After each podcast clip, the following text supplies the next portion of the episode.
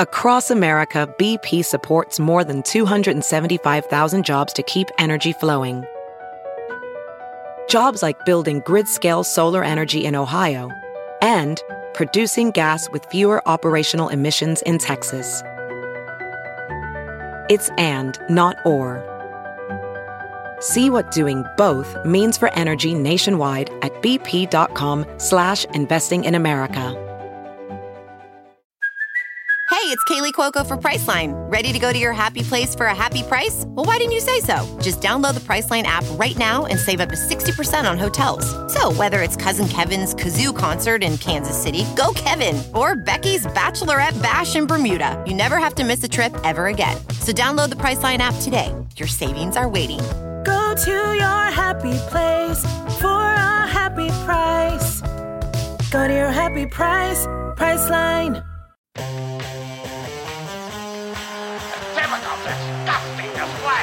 Oh, tonight we got got 'em. Goldie, the Sulk, and JC. The typical, typical disgusting, disgusting, disgusting, disgusting display. And it starts right now.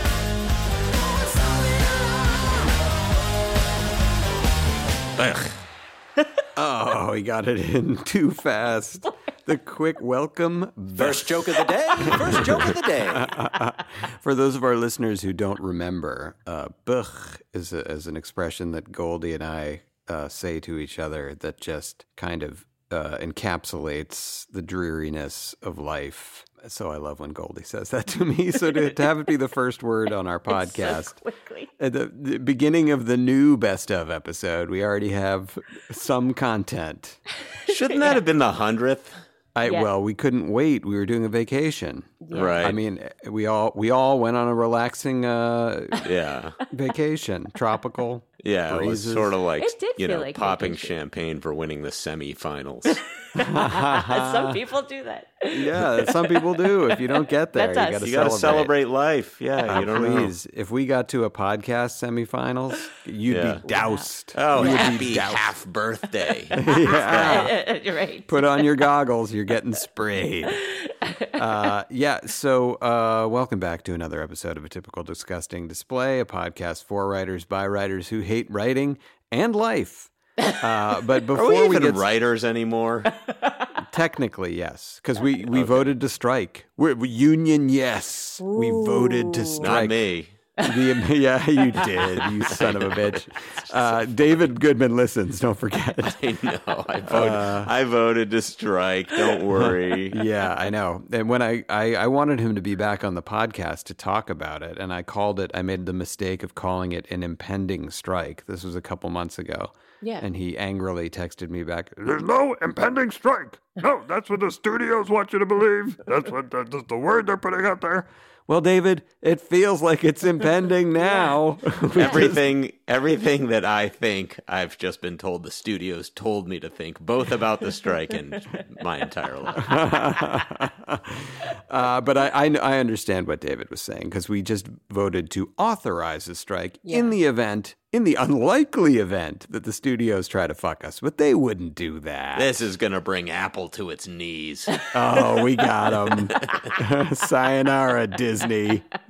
Sorry, Michael Mouse, which is what Mickey is short for Michael, and I love that. We're, we're calling him Michael Mouse now all the time. Right. I'm gonna stop the little amount of work I do. Yeah, yeah, enough. These fingers are worked. How will anyone know I'm on strike? I know. Tall, tall will have no idea that I'm on, that I'm on strike. Oh, you mean that hour and a half in the middle of your day is freed up now? Okay, great. Wait, that Oh, wow. 50 year old bald guy hasn't said a dick joke in a while. we better go back to the negotiating table. oh my what, they're bringing us to our knees um yeah so uh strike maybe who knows anyway it was exciting that and you can't get that many people to vote on like you know michael jordan into the hall of fame so to have like a 98% yes vote is pretty crazy so Yeah, way to like go writers Putin, Putin level victory. Yes, exactly. exactly. Well, you know, we are a socialist guild. So, um, yeah, no, that was exciting though. 98% solidarity. Wow. we are big. That's a big one. We are one flip flopped Jew right now together in the WGA. one Jewish boy, man, child says no. Um, but before we wanted to talk about this right up top, JC, round of applause. Do you have an applause meter in there? Because the best of episode that you that is out currently out that allowed us to have this week off, not a week off for you. The best of episode was so awesome. Like, can you put the best of in a best of? Because that was great. Thank you. I mean, you did such an amazing job. Every every clip you chose made me laugh. Uh, eh, the the way you transitioned from bit to bit was great. Just no wasted time. It was awesome. I loved uh, the the Goldie's wedding story. Obviously, hearing that again, and like the House of Gucci stuff, and then the clever way that you clipped all of the me complaining about Johnny jokes together before we got into the Johnny joke. It was just, it was all so great. And the guest uh, clips you chose, they were just all top notch. Top Thank you. notch. Thank you. Agreed. well- Thank you so much. That Yeah. was a gift. And it was- one thing I realized listening to it, because there were things in there that hadn't been on the podcast before, Yes. is that yeah. When Alec is at his funniest and he does something, then I have done something to sabotage the entire podcast to the point where we couldn't air it. Oh, what? Is that true? I don't know if that's conscious or subconscious, but that thing, that story about Cheryl that was so funny. Yes, And yeah. the story about your three guides and the scepter and everything. Yes, yeah. But we weren't able to air those because for whatever reason on those podcasts, I had done something else to make them unairable. I didn't. I couldn't remember why we didn't air them. I didn't remember that it was you specifically. no, I, That's not yeah, true. JC, do you There was remember what only- happened? There was one where you asked us not to do it, but then there was another one where you guys just didn't feel like the theme, like you just weren't feeling it. You guys were just kind of like, eh, let's not. Yeah, oh, it was a theme on should we have writing partners or not. And it let's- was, it It's just you, you going, you might want to consider it. And me going, like, don't. No. You'll be broke. Good memory. uh, yeah, that's true. I remember one of them we talked about. This is how long ago it was. We talked about the first uh, White Lotus, yeah. and we were talking a lot about that. So that that was in one of those episodes too that, Yeah. that never aired. Anyway, But it- anyway, tell us about your rich guy vacation. oh, did I have a great rich guy vacation? Oh, it was so awesome. Couldn't have been more rich. Um, yeah, no, we went. Tall and I went to a place called the Maldives. Yes. um, and they're a, a series of small islands uh, down off the bottom of off the tip of India's dick. the little droplets in the ocean Wow. are the How, Maldives. how long is that flight? To, Yeah. It's to a boat, to a helicopter, to yeah, it's long. Wow. Uh, so uh, the flight you you have to connect, obviously. So we connected in a place called Doha in Q- Qatar. Um, Mm-hmm. Right, So that's a twelve or thirteen hour flight, Boston Whoa. to Doha, and then we had on the way there we had a seven hour layover in Doha, and then it's There's a a four hour there. flight from Doha to the Maldives, and then you take a seaplane to your resort. Resort. So it was very White Lotusy, you know, people waving on the dock as we pulled Right. up, and uh, a, a- Very a fun. white? de- What's that? Very white. The, Is that what you the- might? oh the guests yes, Yes, absolutely figured. yes everyone else not quite it was hard to see what was going on A lot, no of, but a lot of pink and plump guys with CEO body, which is what I call like someone who, like, they kind of have a chest because they've sat down at a Nautilus or something, but then they eat so richly constantly that it's impossible to ever get in shape. Like those Yes. shirtless photos of Elon Musk. Where you go, Right. no, he pays someone to make him work out and he dismisses them most of the time, but then kind of does it. But then is constantly presented with so much good food he can't help yeah himself. It's, it's CEO caviar body. caviar Yes. and pate Yeah, yeah, that would exactly so and and it was mostly uh, Europeans because it's closer obviously Oh, for right. them whereas you know people with brains would have like we should have gone to the Caribbean but nope here we are halfway around the world Yeah. Right. But it was it was gorgeous, and they say about the Maldives that they're sinking. But I heard from many people, and this is genius, that that's just a PR ploy. Like that just that Oh, just gets better people to be like, well, we have to go now. They're Yes, sinking, which that's is very literally how. Tall presented it to me. So, but they it was it was gorgeous, Yeah. you know, gorgeous. but what do you do there? Oh, so much. Zip lines? What? Oh no, no zip lines. No, it was Biking. I saw a bike. You went there bike? Since they are Can't sinking- bike on Cape Cod. Yeah, better go to the Maldives. you bike on the other side of the road here. It's totally different. Um, yeah, no, the all the guest rooms are on water, and you can walk out of your guest room down into the ocean.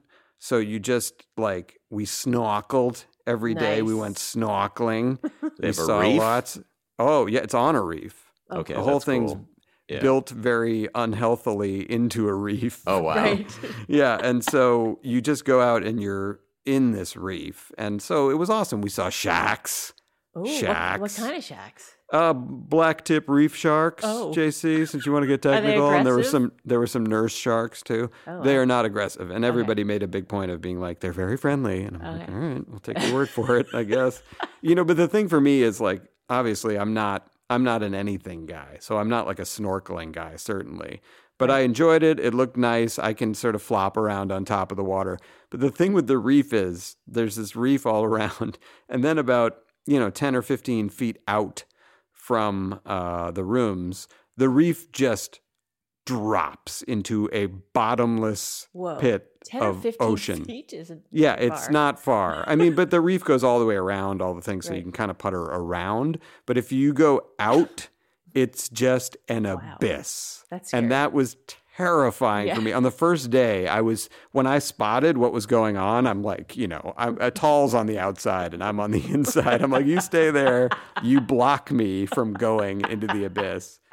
Uh, and by the last day, I was finally like edging out over it, like, Look at me. Did you have to wear like a wetsuit top so you wouldn't burn? No, I just went bathing suit, t-shirt. Oh, okay. Yeah, I, that was my combo. That's my non-rich guy combo. but but also uh, Goldie, I see you laughing at almost everything here, uh, and I'd love to hear Speechless. your He's thoughts. speechless. yeah, you know, he's chortling. Also, uh, let me just add Just- another. You're just in the middle of nowhere. You cannot wear a shirt if you. That's true. You No one want. No, knows. no, you. no. For getting for getting burnt. Well, first of all, how dare you? Second of all, no. To, to for for the burn, I would have Yeah. been cooked. It's Yeah, literally my back sitting out of the water as I'm like doing this for an hour. It would be singed. Okay, so you did that for an hour a day. VJ singed. Yeah, no. You uh, biked once. biked once unsteadily, very wobbly on this bike. You know, when they say it's like riding a bike, it isn't. Because I got on and I was just like spastic on this thing. Um, we went to the spa, a few very spa. relaxing afternoons in the spa. Nice. And uh, John Bon Jovi was there. oh, weird. Oh. I don't know. hang? I don't know why that was so exciting for me, but it really was. like just say hi? walking around and seeing Bon Jovi like at every meal. I'm like, weird, oh yes. god. Did you I was talk like, to him at all? no. And Oh. but boy is he. It's just one of those people where you just go, you can't go, oh, I can't tell him I'm a big fan. What? oh, I could. Like, I know him. I, I, I could tell him I'm a big fan. Like his what? fa- Shock their to the heart? shot to the heart. yes, that was awesome. First of all. that was awesome, Golden. yeah, that's a, first of all, that's a great song, and second of Okay. all, "Living on a Prayer" is anthemic. That is that is a Okay. fantastic. "Living on a Prayer" goes into that level of songs that are like you know the, these exist above being a great song. right, Yeah. like everybody. Well, would it- now that together. you've spotted him off the Maldives, it all feels so authentic. yeah. uh, but he was there with his son, and they were there with Millie Bobby Brown, who's that Yeah. actress from Stranger Things, and his son and Millie Bobby Brown got engaged no while we were there. You're breaking Well, it all news right now. I think No, that's no, it's been all over. But Oh. yes. Uh, so but she's 19 and he's 20, so Wait, this seems like really happy first marriage, guys. Yeah, that's very young. If they even get to marriage. That's- all right. It's one of the dumbest things I've ever heard. Why the fuck would you do that? You don't have to. you don't have to. Are they both pregnant? Million Bobby Brown. yes. Uh, yeah, no. So it was it was an awesome vacation. So Goldie, how was how was your uh, amazing vacation? It was pretty similar. Yeah, Where, where'd you go? No, I, I took my kids solo to see my mom in Boston. Oh, Nice. So I had the two kids on the flight, and then, uh, you know, you get there and you're, you just, there's no way to tell your kids, like, look, every time you don't do what I say in front of my mom, you're making me look like a total asshole and opening up a Pandora's box of problems. yes. Because then there'll start to be these suggestions of, like, you know, Oh. have you thought about, you know, and it's always like, have you, it's, it's the first thing that anyone's thought about. It's that, I I read about a obvious thing. behavioral therapist in the Globe, John. Yeah, it's it's not it's not even that though. It's it's like have you thought about you know asking what they want to eat? And it's like I, oh. yes, I've thought I've I've done that. I've done you know, and so then there's certain things where you know like we had dinner and then my kid didn't really eat the dinner and then afterwards wanted an avocado toast. And I was like, I'm happy to make the avocado toast. I put in a piece of toast and I took an avocado and smushed it. It took Totally. maybe 40 seconds Right. you know, and then I walk in, my mom goes, I wouldn't have given her that avocado toast. You're like, it's like, well, what would the lesson have been? You know, Right. the, the lesson is, well, you eat when you eat and you don't. And it's like, or is the lesson like, no one listens to you, what you want doesn't Yes. matter. If you don't comply instantly, there are no second opportunities. So be on alert at all times. Like there's no, you know, and the and the subtext of all of it is just like, and the unspoken part is like, I don't hit them. right, right, right, right. Like, and you did. So you had that. Like you had a nuclear bomb that you detonated, and I'm a small, tiny neutral nation with no armaments that I don't have a military. You know, so yeah, they don't obey me because I'm not. There's no They're military. afraid. Yeah. So I'm getting shit for that.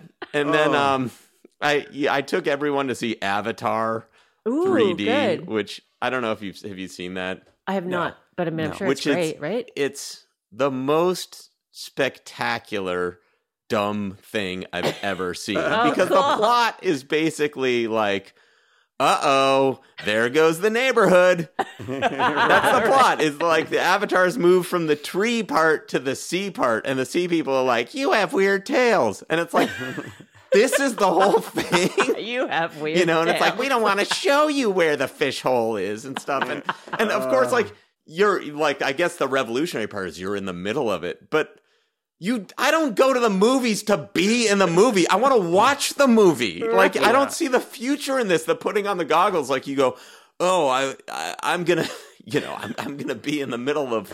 Whatever, well, I don't even know what movies are out besides like the stupid kid one. But you go, I don't want to sit here Totally. like I don't want to be in the middle of you know gangs of New York and feel like I'm I'm gonna get hit in the head. right. I just want to watch gangs of New York anyway. yes. Yes. So uh, there was that. uh, yeah, there was so there was a lot of of behind the scenes stuff, and then of course I wake up the last day we're supposed to be there, and uh, I have a, a push notification on my phone from Delta Airlines saying uh, your flight has been canceled, oh. uh, which we were supposed to fly out at like you know four fifty, but don't worry, we've put you on this other flight which goes out at like six fifty, and it had a five over layover in Utah, so I'm like I, I can't leave Boston at night and then have like a fight with two kids.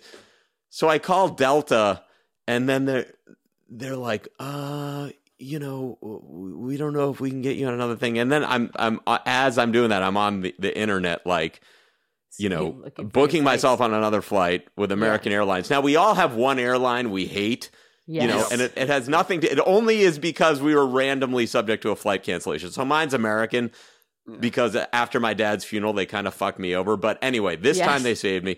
So by the time I booked myself on the American flight, the person at Delta goes, "Oh, we can actually get you on your." Original Origi- Delta, f- uh, uh, she says your original Delta flight is back on. I go okay, and she goes, "Uh, but we can't get you on it." what? Like, how does any of this make sense? Why anyway, would you even say that? I don't know. So there's that. There's that friggin' madness. So anyway, you- you've seen the movie Taken, right? Yes. Yeah, sure. This is my this is my new take on on parenting. Here is me receiving the call in Taken that they have my kid. Hello. uh, we have your child. Uh, you, we are going to do uh, things and do some stuff. oh, uh, okay. um, sure. Well, let me know what work, what what what happens, and uh, you, you guys have my number, so like text me just some updates where she is and stuff. But it sounds like you're feeding her, so it sounds like she's okay, kind of. So, are you coming over here? No, no, I don't think so. Delta canceled my flight. Uh, I can't really get there.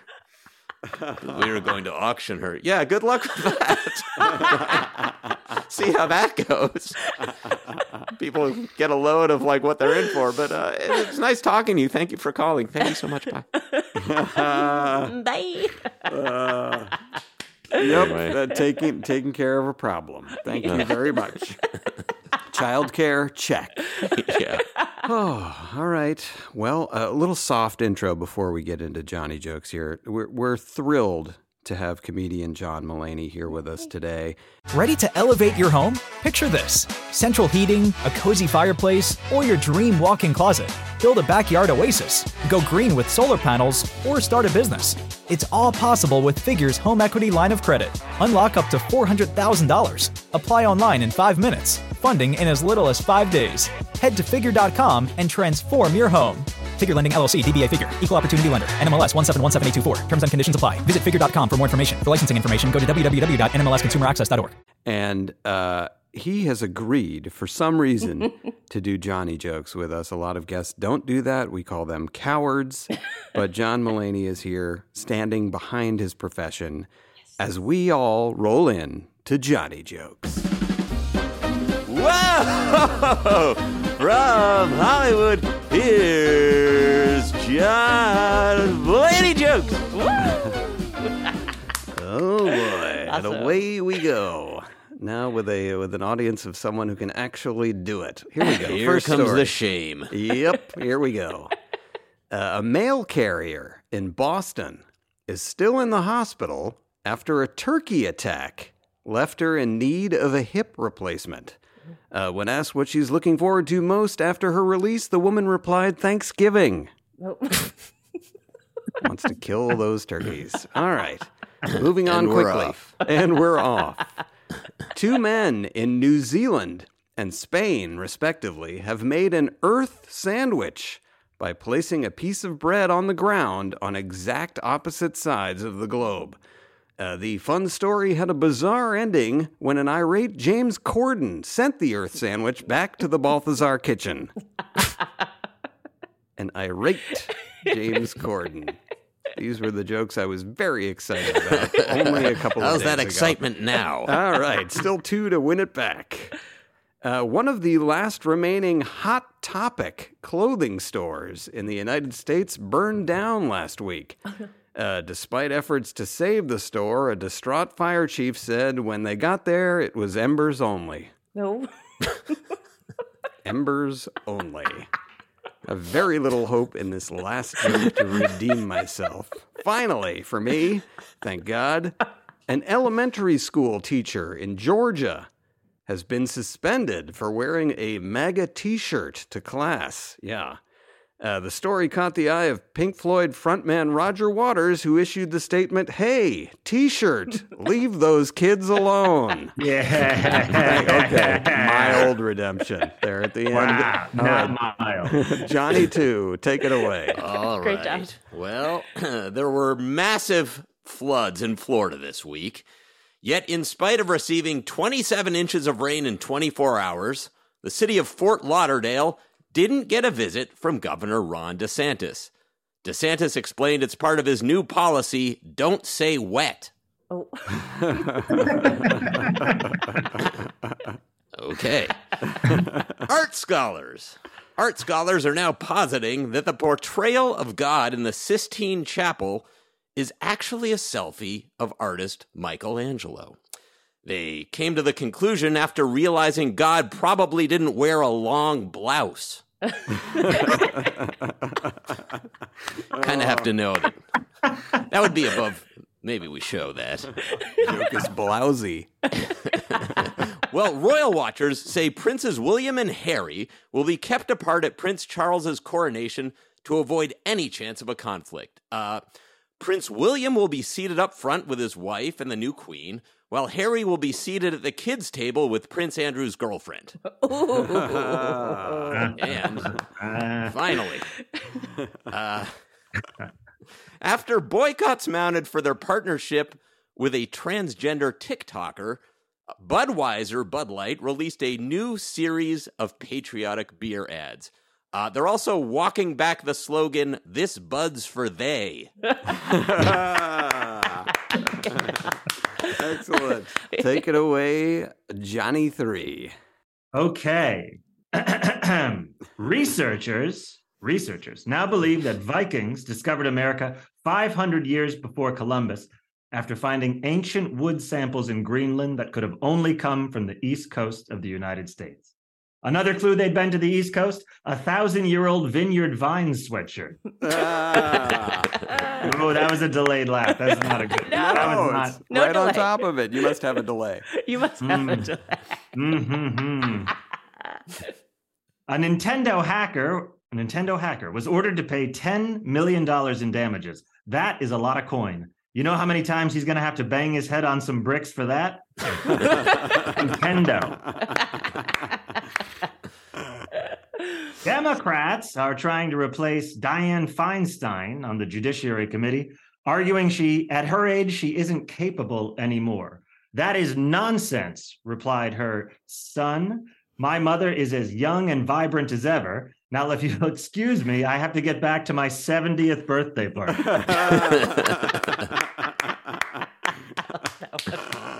I'm not saying it's time, but Dianne Feinstein was appointed to the Judiciary Committee by Hammurabi. Hammurabi, an older woman. She's an older woman. Uh, and finally, Oh. a new study shows that West Virginia is the most depressed state in the United States. That explains their motto West Virginia.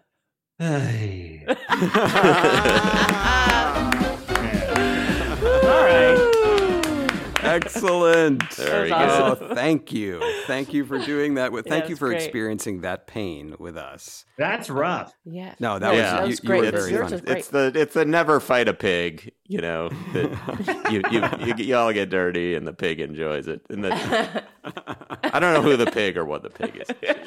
Ah, well, the pig is our guest in Into the Spider Verse. There we go. What a smooth Oh, Very segue. nice. First credit. first ever credit. Was that wasn't your first movie credit, was No, it? No, I mean my first credit of the show. We'll Oh, get to all my work. Yeah, we'll get to a lot of it here. Um, so we'll we'll definitely get to some of it. Uh, our guest today, we're thrilled that he's here. He just did Johnny jokes with us. Of course, you, our friends, know who he is. Uh, he's the incredibly successful Emmy-winning Saturday Night Live writer. Has fantastically popular Netflix comedy specials, including one that will be airing April 25th called Baby J. Folks, please welcome John Mulaney. Yay. Hello. Welcome. Hello, John. Hello, Alec, JC, Goldie. Oh, we are Welcome. very excited that you're here today. And let's just get this out of the way 1st I'm very, very excited too. Uh, Oh. wow, you had an extra very. So that seems like you It's topped a me tag. over the top. Um, let's get this out of the way first. Do we have Dan Levy to thank for this love connection? Oh, um, ultimately, yes. Uh, but yeah, Dan was a guest, what, a few months back? Yes. And uh, I enjoyed that episode very much. And then he and I would talk, and then I was listening to your podcast a lot on this tour I was on. And then I That's would talk to Dan and I would talk about it a lot. and I asked him, uh, well, I'll just lay my cards on the table. I asked him to tell you I liked the podcast.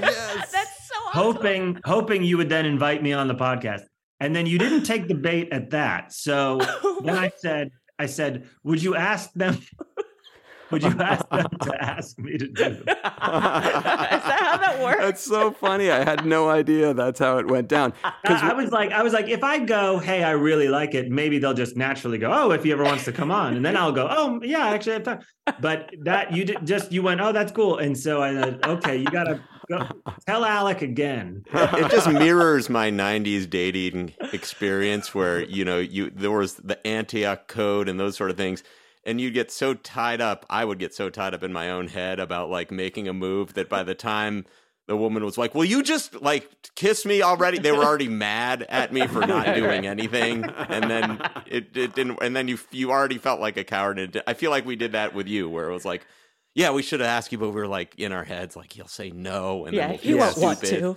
Then he'll start Oh, hating that us. makes me feel better. I'm glad you were in your heads too. Oh my yes. God. Oh no, hundred There's percent. no you, world. we wanted yeah. to ask you so bad. I know. Yeah, the the thing is when I first heard it, I almost felt like because and you know Dan pretty well, better than we do, but I feel like I know him a little and Goldie knows him pretty well.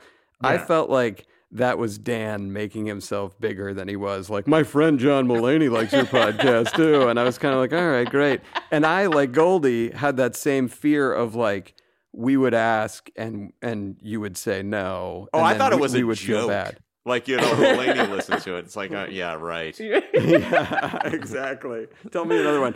Yeah, so so we do have Dan Levy to thank, which Yeah, distresses me thank you, greatly. Dan. And I will say that Dan Levy doesn't big time himself. That he not that I would be able to big time him, but he doesn't big time himself with I was just talking to so and so. Yeah. Yeah, yeah. Okay. So I will to, Oh. to his credit.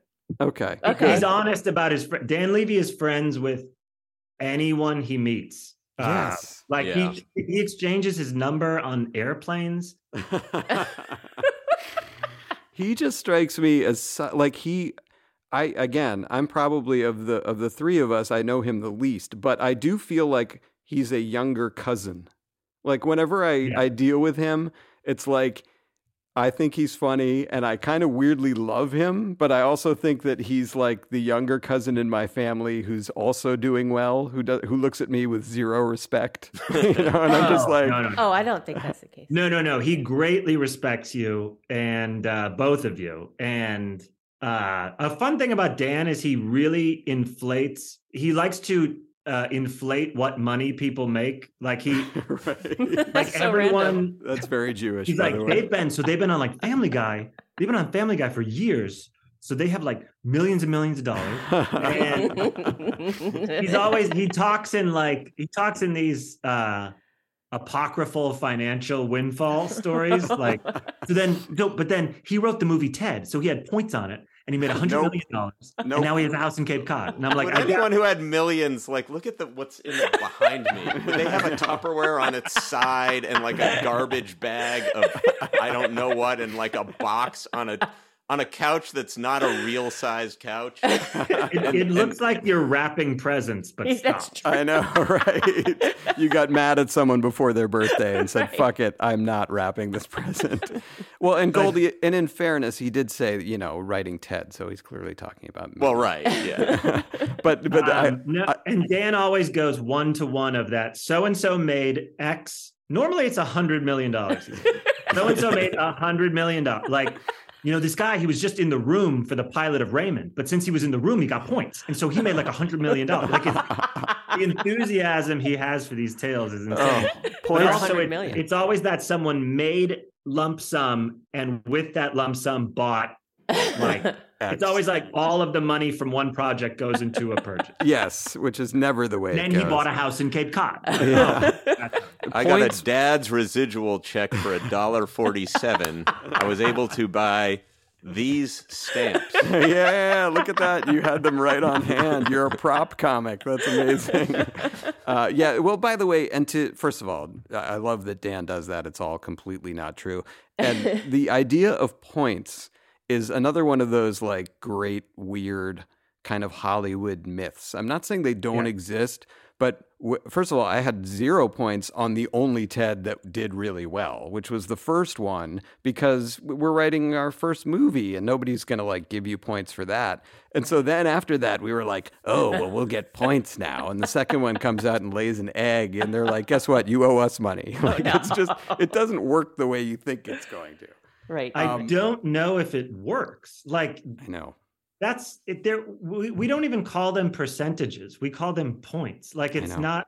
It's not even a. Uh, it's a fake business. Yes. Like, if you own equity in something, you you will make money if it's successful. If you if you have points, it's like having gold coin. It's like yeah, invisible. Exactly. My conspiracy theory is they were invented to keep the talent mad at each other so that we don't attack the studio. Because all that's ever happened with mm. points in my career is like someone will call me and they say, "Well, you know, we had to reduce you or do," and then I get I get mad even though there's nothing at stake. Like I'm like, why would why would they get points when I'm here every day? And it's like, well, th- th- you're arguing. It's like why why do they get more air? Yeah, Yeah, right. Yes.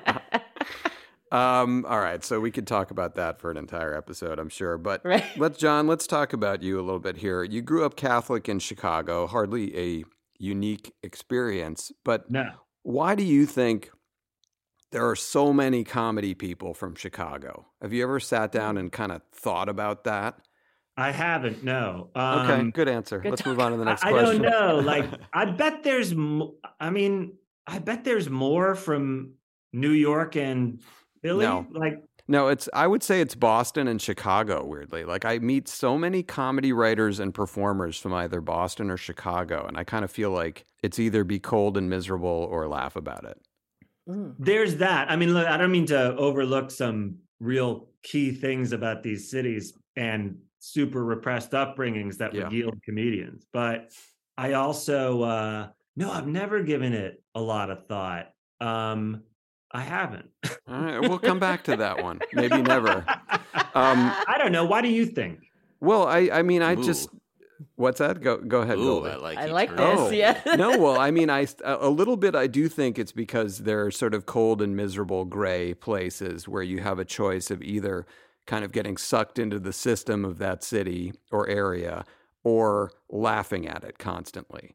Um, Yeah. So I feel like that's part of it, and also, you know, your parents, I'm sure, in Yeah. some way, kind of pushed. Well, actually, you. now that I now that I think about it, like Chicago and if you're interested in show business or the arts and you're in Chicago, yeah, there's there's Steppenwolf and the Goodman and the art. There's there's a lot of outlets, but but New York has all the theater, yes, and you get tons of kids growing up and wanting to go to LaGuardia or Frank Sinatra High and like do theater arts, and Right. Then Chicago and Boston. I think the thing we turned out was a lot of successful comedy venues. Yes. So maybe it's just like you're looking for a spotlight, so you would drift towards that. Oh wow. Did your parents enjoy your humor? Was your because I know your dad was serious. Like my dad was very serious, but I'm I'm kind of wondering like sometimes the reaction to like a quipping kid, like you know, Yeah, I could. uh They enjoyed it a lot, but to a point. Like, and then it would just suddenly get shut down. Uh, like cut it, it was like they really liked it, but I, I would just get so um sort of frantic and and manic doing so many bits, and then my dad would be like, "This is silly. Like this is ridiculous." I remember I went to lunch with him when I was a little kid, and he was like, "So you?" it's funny that we went to lunch. Uh, he goes, "I told him I wanted to be a comedian," and he went, "So I don't understand. You want to be like Steve Martin?" And he said it. He said it with like mild contempt, like, "You want to be an idiot?" Like like I saw this, like he came, you know, he's in law school and he's starting his career, and there's this guy in a white suit on TV who's acting like an idiot. And he's gonna- why would you want to act? Why would you want to be a fool? Uh, and he picked like the most successful one you most- could you could ever ur- want to be. The most sophisticated and urbane one, like the most, like both, the Yes. most both. the most both. well, I I just saw in one of your interviews that y- you said that you realized at a very young age you had this need to be cute and or funny in order to feel liked or loved, let's say. Do you No, still sure. do you still feel that way? Um, no, le- much less so. Yeah, and when when do Um, you think did that change with success? Did that change with a son? Like what what when does that Oh no, change? no, no! Success didn't help that at all. I would say um uh th- in the past couple of years I've just I I had to stop caring. Uh so and I and you know, I dude, I'd say that with a pound of salt. I right. I want I want people to enjoy what I do a lot. Yes. But um but They I do. don't it's not I'm not doubled over with anxiety about it. And yeah, I mean, I, if anyone has imposter syndrome or or worries so much what their peers or an audience thinks of them that it's crippling, I would just recommend being institutionalized twice and crashing and burning is really good. It's a really good. Great for your ego. It's really yeah, yeah. You- and you- and I'll say when my son was born, it's not like I have less anxiety. It just all became like I just think if he's okay, then I'm okay. That's if, as um, long as he's Yeah. okay, I'm okay. yeah. That- It's a that shift. it all is on that. So When luckily, he, when he hits about five, you'll start being like, "Well, no, I don't want him now. He's okay, and I'm not okay, and I'm pissed." As someone with a two kids, no, that's not enough. I want to be okay. we're, we're, we're, if you're looking at the canary in this coal mine, we're both flat on the bottom of the cage right now. So be very afraid. Um, but I, I, I would, I would imagine that because you uh, now have had such great success and an outlet in stand up, you know, where thousands come to your shows, millions watch online, that I feel like Goldie and I haven't had that experience. So the way that manifests in my life is like I have a Yes, seven year old. Yes, well, but but it's different. You played It's- arena. Yeah, all right, don't do that. Don't throw the A word at me when you know that it has no meaning in my life other than seeing Stevie Nicks and Billy Joel last month at uh, SoFi. Um, but the, the way that manifests in my life is whenever I walk into a room where my daughter's there, I'm I'm Michigan J Frog. Like I, you know, I'm, the hat's coming off. Like I I feel the need to sweet. perform for her. Um, and I wonder if I know You're uh, also your a s- corpse what is that? being what is that? moved around by hand. Thank you. Tall Thank is you. moving you. Yeah. Thank you for making my embarrassing moment humiliating as well. Um, yes, but I'm wondering, like, do you do you feel like you perform for your son, or do you feel like that's coming? Oh yeah, Yeah. And it's um, it's it's been really interesting over the past 16 months to see jokes that work and when they stop working. Yes. it actually it hits me a little deep. It's humbling. You used to think that was hilarious. Yeah, like he like there was a point when he was about seven months old where we would turn on um Hello It's Me by Todd Rundgren and yeah. then he and I would do a funny dance and he'd laugh and laugh. And then I remember the day that those opening chords kicked in and Oh. he just stared at me blankly. He's like, We've done this. We already did. I know. Oh, no. Oh God, could you have a whiter moment with your kid, Todd Rundgren? I mean, I love yes, it. I could. I could and I have. Oh. I was playing um I was oh my god, I was being such a like beta ass white dickhead dad. I was trying to I was playing music for him. I was like maybe he'll like uh you know, maybe he'll like uh okay computer. It was so lame. I can't even Oh, name I I can't That's even name the music. I love that record. and then Yeah. I I turned down pavement for him just to be a total lil bing Lil. bong of a guy. And uh My favorite. my son Malcolm went he he he rotated his arms like this and he went round round round round which meant play wheels on the bus Ah. and he hadn't ever like he'd barely spoken at that point and he learned to he learned to talk to be like you can turn this shit off like, I, get, I get that this was cool maybe in 1998 but like round round round round would be fun Silver Jews. What? yeah yeah yeah Silver you know, Jews.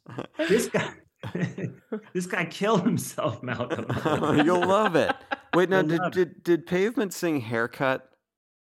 You mean cut your hair Cut your hair. Perfect. Yeah. or cut my hair I Yeah. That that song that's like Yeah, that's their song. ooh, Ooh, ooh, ooh. yeah Okay.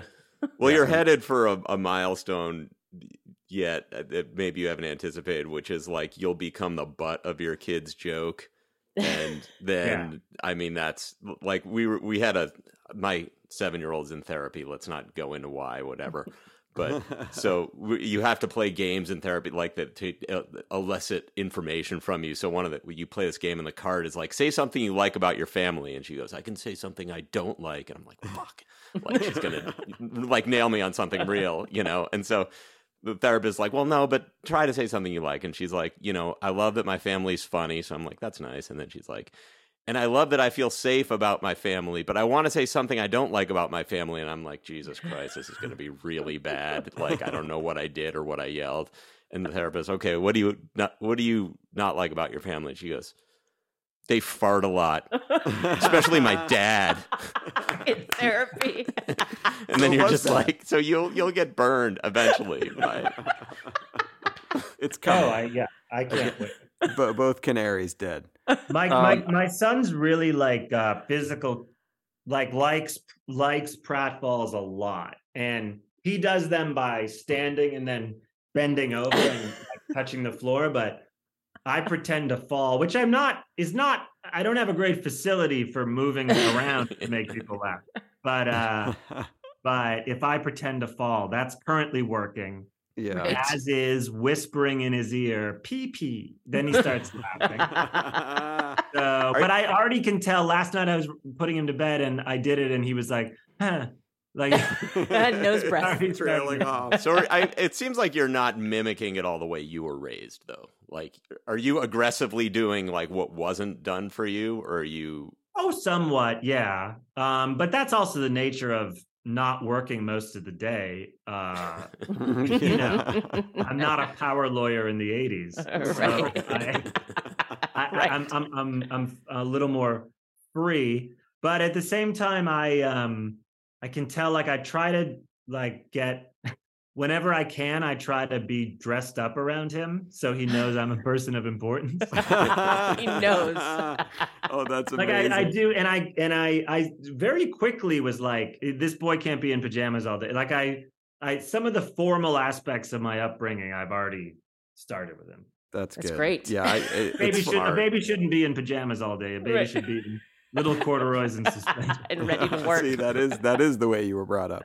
It's funny because I, uh, Goldie, that's a great question. I feel like sometimes we consciously say like, "Oh, I don't want to do what my parents did," but then when you're in action, you find that you're you it. and your partner kind of naturally gravitate towards the way that you were raised, and it's like a battling of agendas. And so then weirdly you find yourself defending this thing that you're trying to get away from. And it creates oh, this whole kind of like end of reservoir dogs kind of paranoia. I can't execute the gravitas my dad had, so it's it's like not on the table. right. Right. Yeah. what was like- your dad? What was your dad like? My dad was born in 1920 and fought in World War II and was awarded a Silver Star Medal on Guadalcanal for pulling two of his own men out of an ambush. So Right. and it's sort of like anything. And then he was a doctor, and then and so it's just like uh, he would just make these grand proclamations. Literally, i- everyone called him Judge. That was his nickname because they had so much respect for him. Oh wow. So it's just like no one's looking at me and going, you know, like if I proclaim anything, like in general, it's not heard. Like I'm, like no one stops talking when I proclaim stuff. So I Yeah, I just know can't. Feeling. Yeah. Yeah, I, I, I can't. I like that he was already a he was already a doctor, but they called him judge. that, that wasn't good. Right, that wasn't en- right. enough of a term of esteem for that. uh, Doctor Judge. Yeah, like Dr. Judge, Silver Star winner. Well, what's what's interesting is you sometimes the inclination is, well, I like the way I turned out, or that, that's the thought. Like, well, you know, I went to Jesuit school where there were only there were staircases you couldn't walk up and staircases you couldn't walk down, and I'm great. I like I I forget. It's like I look past every single one of my problems and go like, well, all in all, I think I turned out as functional as a person can turn. I'm I'm exactly the same way, and I have I share many of the same problems and issues that you've gone through, and I I do the same thing where I'm like, well, look at me, I'm fine, you know, and it's only, right. it's yeah. only because there are the Dan Levy's out there who are saying, you know how much he made on TED. I'm like, I'm doing great. If you have a hype man, if you have a financial hype man like Dan Levy, Yes. honestly, have Dan Levy talk to your children, Goldie. right. Ah, that's so sweet. that would be a great cure. Now, we talked about it a little bit. So, you know, from early on, you kind of wanted to be a stand up. But what stand up did you watch or listen to growing up that you remember kind of making an impression on you? Oh, um, well, I was one of those kids who there were the big ones, you know, like George Carlin, and then uh, as I got into high school, Chris Rock, and a lot of the Mount Rushmore people I could name. But Sure. I was one of those kids who liked every comedian at a certain point. I remember watching Comic Strip Live and Evening at the Improv, and Yeah. it was rare I didn't find someone funny or that I didn't enjoy laughing when the audience laughed. Like it was, I remember um, this comedian Dennis Wolfberg, uh, Yeah.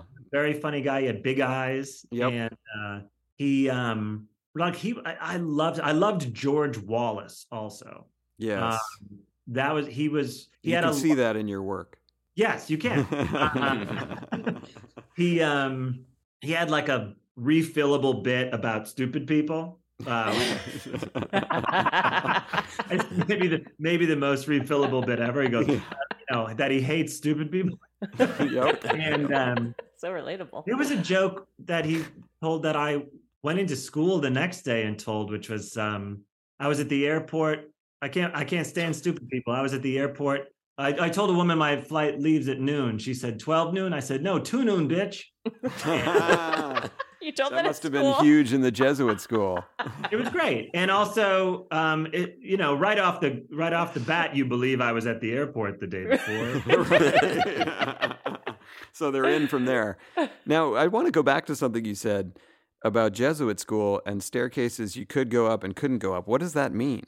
there were at my high school on one side of the building a staircase you could walk up and on the other side of the building a staircase you could walk down you couldn't if you were going up the stairs and you Oh. forgot something you couldn't double back you had Oh. to walk across the building to the staircase you could walk down Wow. That's Uh, it, it's a small thing but it It Memorable. with you. um, it really uh it adds a it adds a level of difficulty to life that at that age is just impossible it's Right. just the feeling of moving upstairs and going i need one thing and i will and i will get jug which is what we call detention which stood for justice under god Oh, wow. Oh wow. Yeah, if i turn back um if i turn back on the staircase Oh and my shirt being tucked in is an endless source of stress.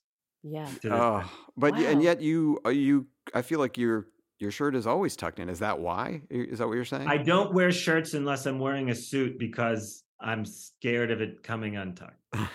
Still, because of the jug.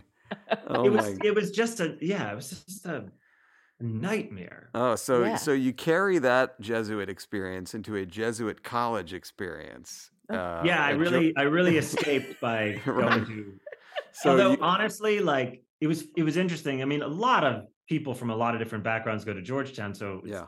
definitely not just Catholic kid. The first time you turned around in a staircase in college, what did that feel like? rebel, rebel. Shirt tail blowing in the wind.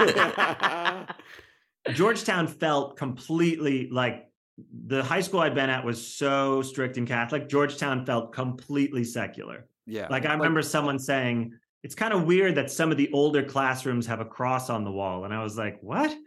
Like people are getting up and opening the window when they feel like it. Like, this is a paradise of free thinking. so okay, so you're you're at Georgetown, and uh, which I believe was your parents' alma mater, and they were there. Yeah. With, they were there with Bill Clinton. I'm not Yeah, saying you're. there. I'm not saying you're a nepo college baby. I just, I wanted to get to the Bill. Clinton thing. Oh, Um, yeah, yeah. You had a very funny story in uh, in one of your specials uh, about that, where you your mom used you as a human shield at some function, so that you were able to to meet Bill Clinton, and that that really did happen, right? Yep, that Okay. happened. They, so they went to Georgetown. Um, my parents were, I think, three years behind Bill in college. But then they, my parents both went to Yale Law School, not to follow each other. They will always make a point of telling. right. Um, Not because we were in love, but because it was the best school. It was just like, all right, we get I got it. Um, and Hillary and Bill were both there. Uh, Wow. And that story happened. Sorry, my my mom had her closest, almost uh, I don't know, almost make out with Bill Clinton in New Haven, and uh, okay, okay. there was a period of time from the late 80s to 2000 where my parents had some kind of personal beef with everyone in the news. Like from the time uh, Robert Bork was nominated to the Supreme Robert Court Bork. and got shot down, he'd been their professor. Oh wow. All right. So they were like so, you know, they were like, ah, they were so stressed at all of his bad answers. And they were like, you know, Judge Bork isn't handling this well. And that was like, and then and then Clarence Thomas had been their classmate. Oh boy. wow. boo. So they had a lot to say about that. And Yeah. then Bill and Hillary. God, Uh, they really was skipped Hillary. through history. Yeah. yeah, it was a, it was a little Forrest Gump of a situation. Yeah. Smarter Forrest Gumps. And then in in in 2000 or when George W. Bush was elected, he named that guy John Bolton Yeah. Uh, yeah. his cabinet maybe and uh i it said he was yale law school class of 74 which is or 73 which was my parents year so i asked my dad uh do you know john bolton he goes yeah yeah i i, I knew him well he has a he has a big mustache And I was like, yeah. very well. Very well. That's that's all anyone knows clearly about him. Yeah. but so one of the other uh, cool things about Georgetown was that you met uh, Nick Kroll. It was And the best thing about Georgetown, right. And now Cool. Nick, we you know, I'm sure all our fans know who he is. Incredibly funny uh, comedian, performer, actor. Um, but I have to say, uh, at first glance, you two seem quite different in in terms of uh, the way that you present your comedy. Let's say, whereas Nick is like this sort of he's just a natural clown in the best sense. Like he he comes on stage, you're already just laughing. Um, Oh, whereas, I, yeah. did you do you feel like that your kind of differences drew you together, or did you realize you had more in common than you thought? we had so many influences in common. You know, we were both we both just kind of found Zero Mostel and the producers to be like maybe the highest point of art ever. Right. Uh, I, I think a cardboard belt might be my favorite comic thing. I'm I'm wearing a cardboard belt. Yeah. Uh, pretty sure that Nick Kroll. I, I'm pretty sure his first LLC was called Cardboard Belt. Oh wow. Oh, look at that. His that. first Cool. LLC. That's oh first. God! D- Talk When to your Dan. Accountant tells talk you to you Dan need a- Levy. You need a uh, yeah.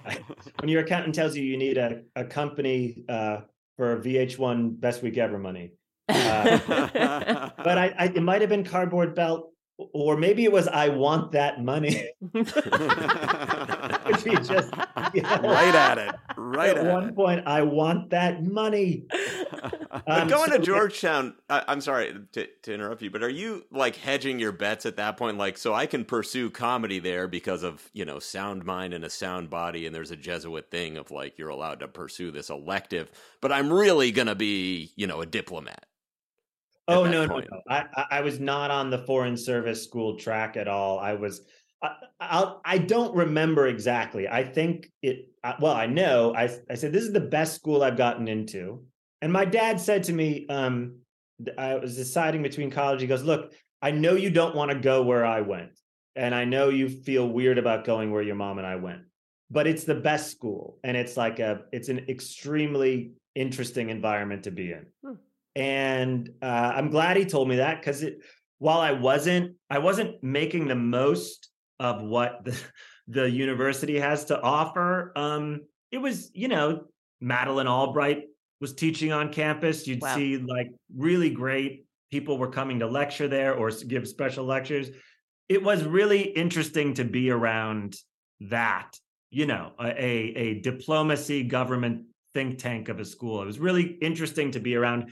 And what I didn't realize, uh, but was very grateful for, was like Nick and I's improv group was the only game in town. It wasn't like uh, right. Emerson, where I think you have to be in a sketch group to get in. It was like we were the only thing. We were the only comedy, the only thing. That's the um, best. What was the name of the comedy group? Georgetown players. Ah, Oh, good for you for keeping it classy and not Yeah. some. I mean, ridiculous pun. oh no no no because there was no it was like we were like it might as well we were the georgetown comedy group there was no need for like a all the a cappella groups had like oh, uh funky names. But That's we what it was when I went. Was those were the comedy groups because in between songs they would like rip off SNL bits. Oh. Mm. I mean, this was in the ni- early '90s. Like comedy kind of didn't exist yet as we Right. know it. Right. It, it wasn't like you couldn't break out of the a cappella group. You had it was like if you're gonna do some comedy, you also have to sing Uptown Girl. it, it just isn't enough for the audience, you know, unless they're hearing, you That know, sounds do like wah a del- diddy or something That's a delightful evening you've just described. no, people loved it, and I hated. My best friend and I hated it in college. But it sounds like you had. Did you? You didn't form that group. I mean, that group I assume existed and people passed through, or did you form it? Oh no, no, I didn't form it. It had been formed, but but it had been formed fairly recently by um, Mike Birbiglia and a few people. Oh yeah, well that's Oh. got good roots. All right, Yeah. all right, so so you and Nick are buddies. You're in this group. When when did the germ of Oh Hello get created? Because it felt like something that you guys had come upon years before and would just riff on, and then it were like, let's turn this into a show. Um, yeah, it. Uh, I don't mean to. Brag. I don't mean to sound narrative-y, but like I think from the very beginning, that was it. Was we were just into very lame adults uh, very early, and people who say like, "You want some something to eat?" Like we just. Um, I remember him telling me that uh like I was just trying to remember the context for the story, but he was in a locker room and some older guy said to another older guy, like, You're not gonna steam? I thought you were King Schmidt. That's it. That's enough. King Wait. Schmidt was just the idea of like sin- sincerely being like, but you're King Schmitz. Like, get in.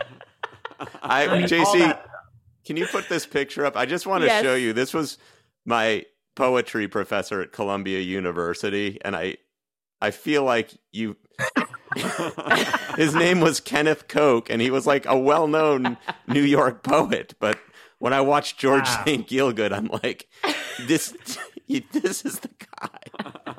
Oh my god, it really is. Also, You look can how take 'em dirty his glasses are. They oh, really yeah, are and quite he was just you know the person he he was very kind of like inspirational actually, but it, there was also the element of like the class was always you know. 12 very attractive young women and then two promising literature majors you know of which i guess i i qualified as one and, and, and That's even, a- Yeah. That's an awesome likeness. Can you put that back up? Because that Absolutely. now tell me if I'm wrong. That I know you can't see this at home. That's Eleanor Roosevelt. Isn't it? Yes. Yeah. yeah, it is. It is. And and Eleanor Roosevelt not an attractive woman, but as a man looks okay. yes, She dapper. was she was in the wrong gig her whole life. All right, you can get, It- get it's good to know that no one knows how to take a photo. Like a, a, a, um, a fair isle, a fair isle sweater, a scarf, and maybe leaning against carpet. this we're I good to go. like that. Oh Here- my And the lean, like I mean, we've all done the lean. oh God. I'm so I envy that you've done the lean. No one's asked me to lean. the, for the, anything. the thing I remember the first day that was very funny that he said was, Don't bring me any poems about noble homeless people. Because I guess every year people would, you know, there was one guy who was always panhandling, like right at the gates of Columbia, and he was singing a song and he had a cup and he would do a rhythm. And I guess people must just come in with poems that were like, you know, shakes might not look like a lot to you. oh God. We had Oh. a writing professor in college that taught playwriting and screenwriting and it was uh it was just tailor made to get way too invested in his approval. And uh I remember it was just it was like cuz like like That's I said so the- perfect. That's such a perfect observation. the arts were the arts were a small component of Georgetown. So like there's only there's only one class where you want to thrive. And it was just it was um it was a lot. Um, and uh, I remember in the middle of class once he was talking about uh, the the clock menace threat, whatever he was talking, whatever whatever screen uh, playwriting device he was talking about. He said because each of us can only live day by day. And then he said, unless you're Mulaney, and then you live minute to minute. And I thought that was so. I thought it was a compliment, and everyone was like, "No, You're like, thank you. You're always in a scramble. Oh, hey, but you were singled out by this guy. The, the having that I know. That's Yes. what's lame. Is that's what I like. I was like, hey, Yeah, Yeah, yeah, he very notices relatable to me, me, the rascal. knows me. Uh, so now let's talk about SNL for a little bit. Uh, as maybe you know, Goldie and I have a complicated history with that show, but we love it, and that's what drives us insane. But did you have an appreciation when you were going through that experience of how great it was, or did it take some time to like look back and say, you know what, that was fucking awesome? Uh, no, I, I knew immediately. So it was, I mean, I think the the biggest source of stress is that you you tell everyone that you got hired. So like, Yeah. you know, like a lot of writing jobs, we don't know. People come and go and get let go after. It. But like, it's like a gender reveal party. Like you tell your whole family, and everyone Yeah. knows you. Like I lived in New York, so at least I wasn't uprooting or anything. Yeah. I remember talking to Dan Mintz on the phone, um, very funny comedian and writer. And he and I had just been writing at this show, Important Things with Demetri Martin. And then I was hired as a writer at SNL. And the night before my first day, I was like, this is going to be a bad year. Like, this is going to be tough. Like, Yeah. Uh, you know, I read the oral history. It's going to be really cold and competitive. And everyone's going to be, you know, Ellen Cleghorne's going to try to stab me in the back and all this stuff. And- And Dan said, he goes, Yeah, but like, you know, if you get fired, no one will remember that. They'll just go, Oh, John worked at SNL once. So like it's Yeah. okay if you get fired. And I was like, That's great. because all these people they write for Letterman and SNL and they get fired. And like no one ever talks about that they were fired. And I was like, okay, that's a good way. So I went in Really being is. like, this is gonna be hard. I'll keep my head down. But I but it's like, you know, whatever. Had you tried for Letterman at that point? Did No, I submit never Letterman? submitted a Letterman packet. Um, I was once doing stand up at Gotham Comedy Club. yeah. Uh, just like I went up, did a set, got off stage, and then kind of found out it had been a Letterman showcase for Eddie Brill.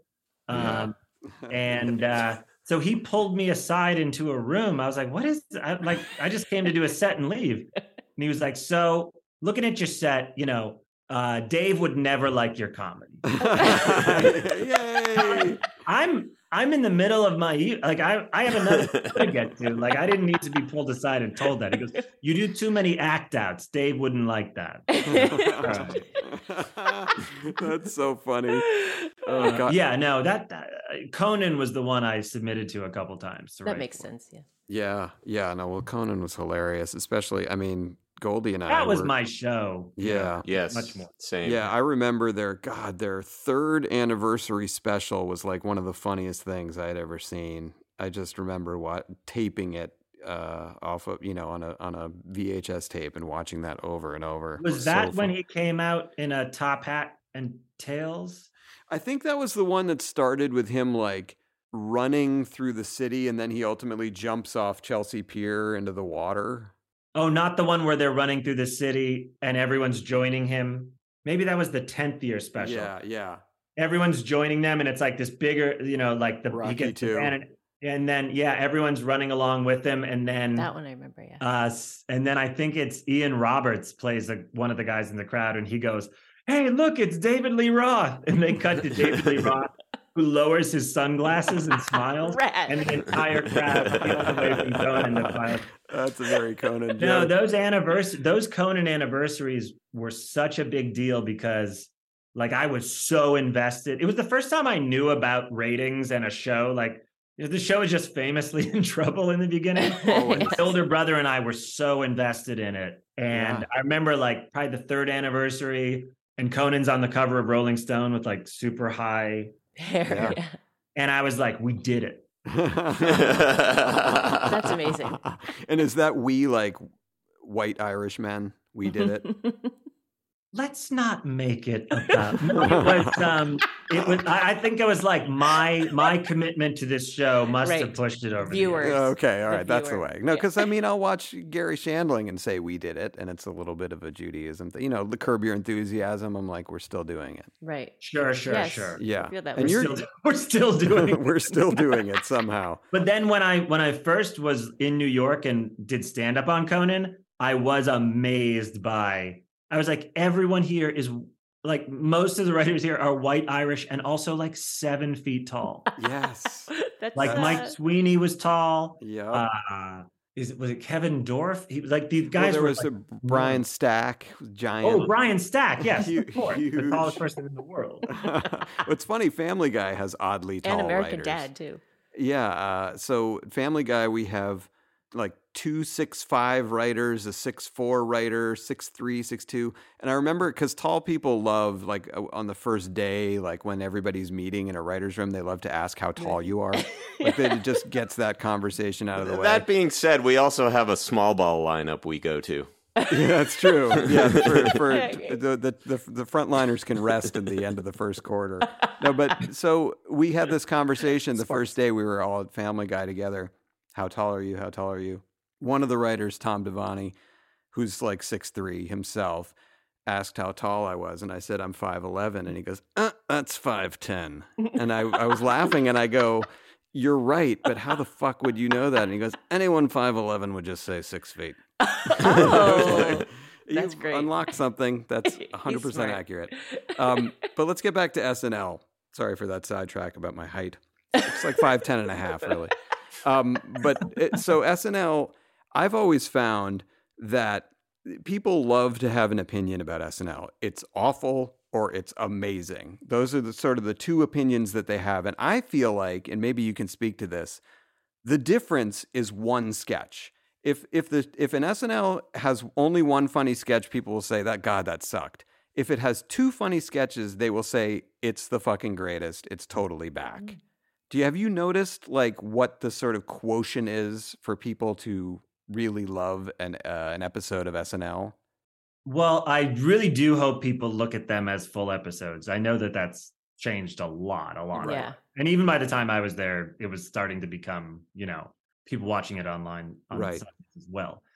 So first off, I think people's like people are just talking about their own lives when they talk about how SNL isn't good or was good. Like, That's so true. oh, really? You enjoyed something more at 17 than you do at 47 and things were oh the cast was so much better that like Right. That's so true. Yeah, you know Um, Tim it is- you're just- Kazurinsky. you're just charting yeah like you know you're just with some rare exceptions where i think you know real fans will be like no despite the fact that i was 20 and vibrant that you know that that Listen, one thing I, was pretty difficult I maintain live performing from the album Lakini's Juice was the best musical act to ever grace the stage at SNL.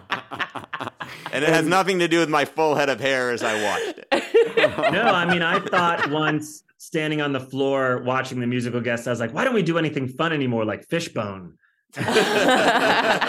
That's great. Right. And Goldie, tell uh, tell John who your favorite SNL host of all time is. Oh, Donald Trump. Oh, that's true. It's just something I say when it comes Yeah. up. He loves to say that to be confrontational. and, and you and you break down his episode from the early 2000s and the more recent one and you go Yeah, through. I mean, it's just he just knocked it out of the park. I mean, he should be there once a year. It should be, you know. residency.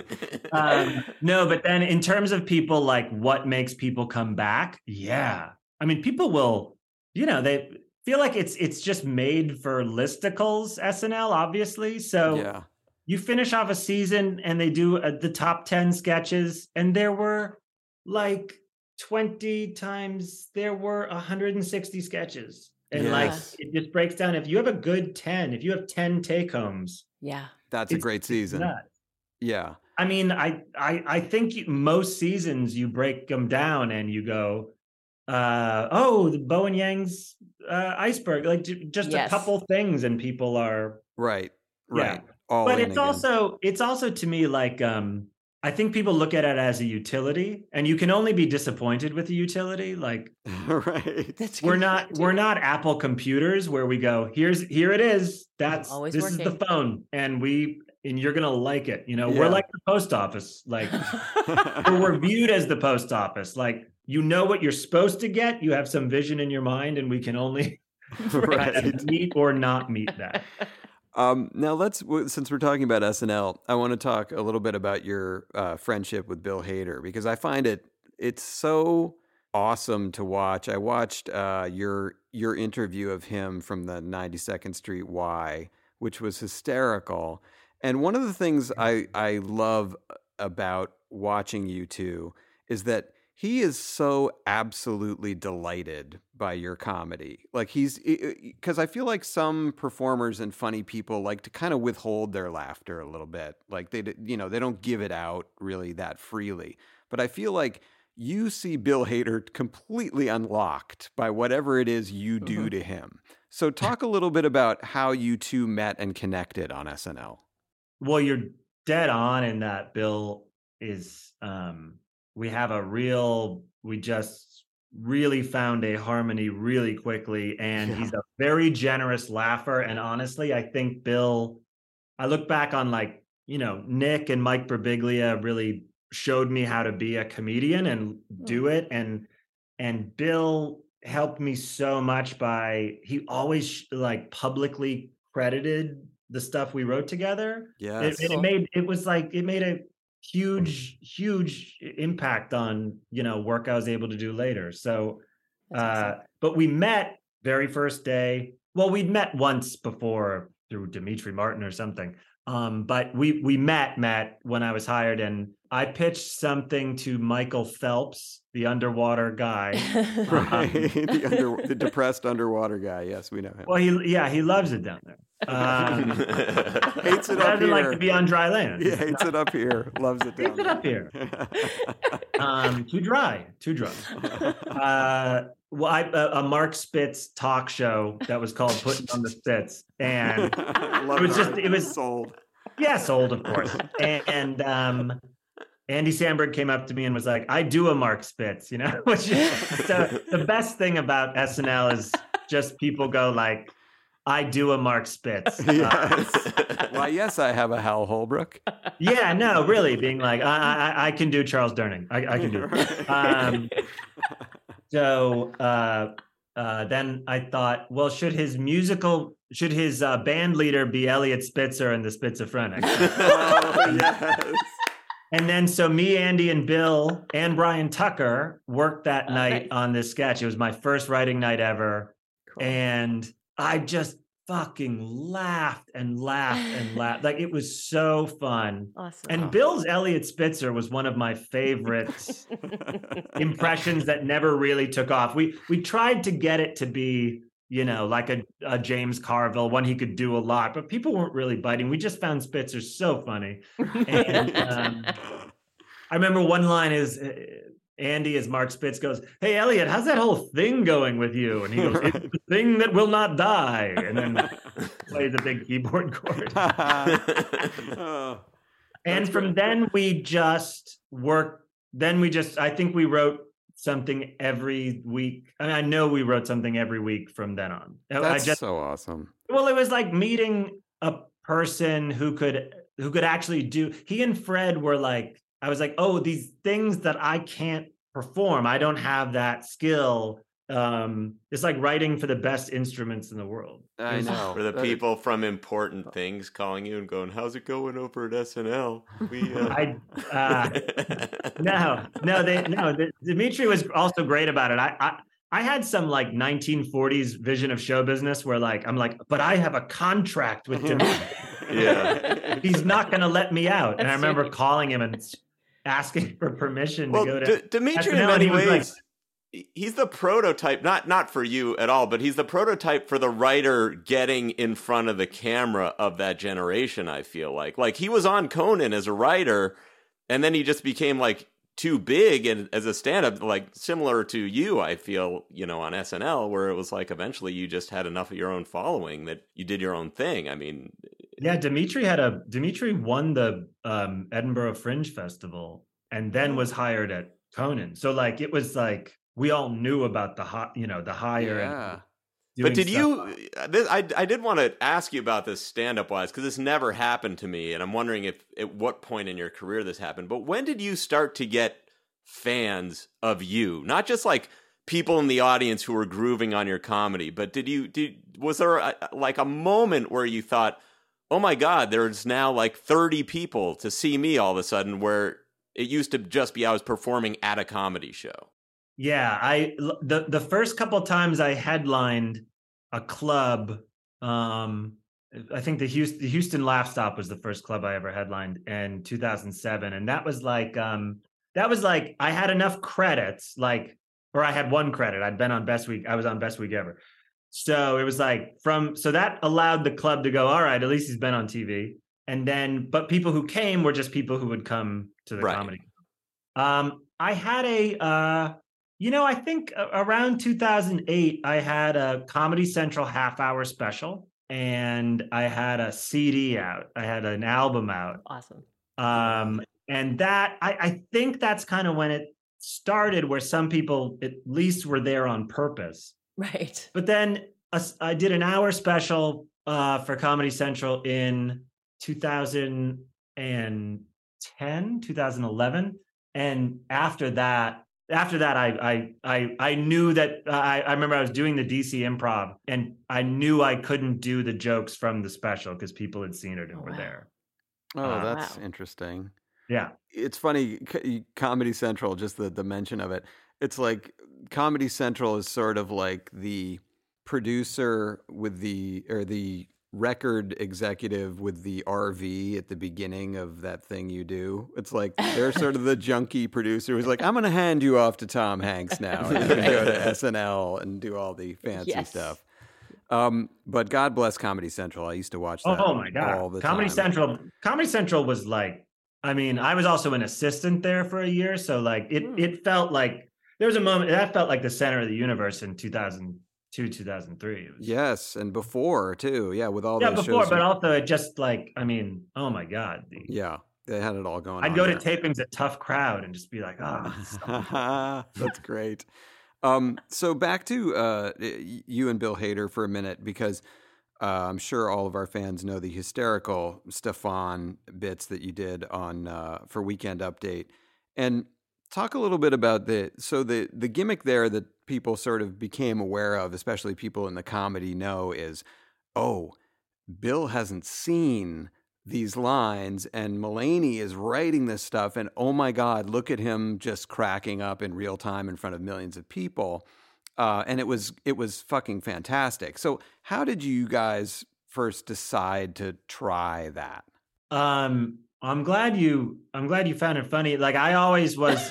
we were always a little like our comedy people. A little like fuck you. Like fuck you. guys." Oh no, no, that's like oh your break. Oh he makes you break. It it it was both true and it felt a little too cute of a. We were seething with jealousy at the friendship, the acclaim, and the quality. Yes. Yeah, yes. Okay, all right. take But that listen, I like the the the notion of like breaking's okay in this case. We were very Yes. conflicted on because it was genuine. He there Yes. would be a couple jokes in it that he hadn't seen, or just like um a rhythm thing, like putting Dan Cortese in yes again and again and again, and Yep. he would break and and that all just that all started with the reality of SNL where you're putting in changes incredibly late yeah. and running up to the perform the the cast member on the floor and whispering in their ear like okay you're no longer mark consuelos.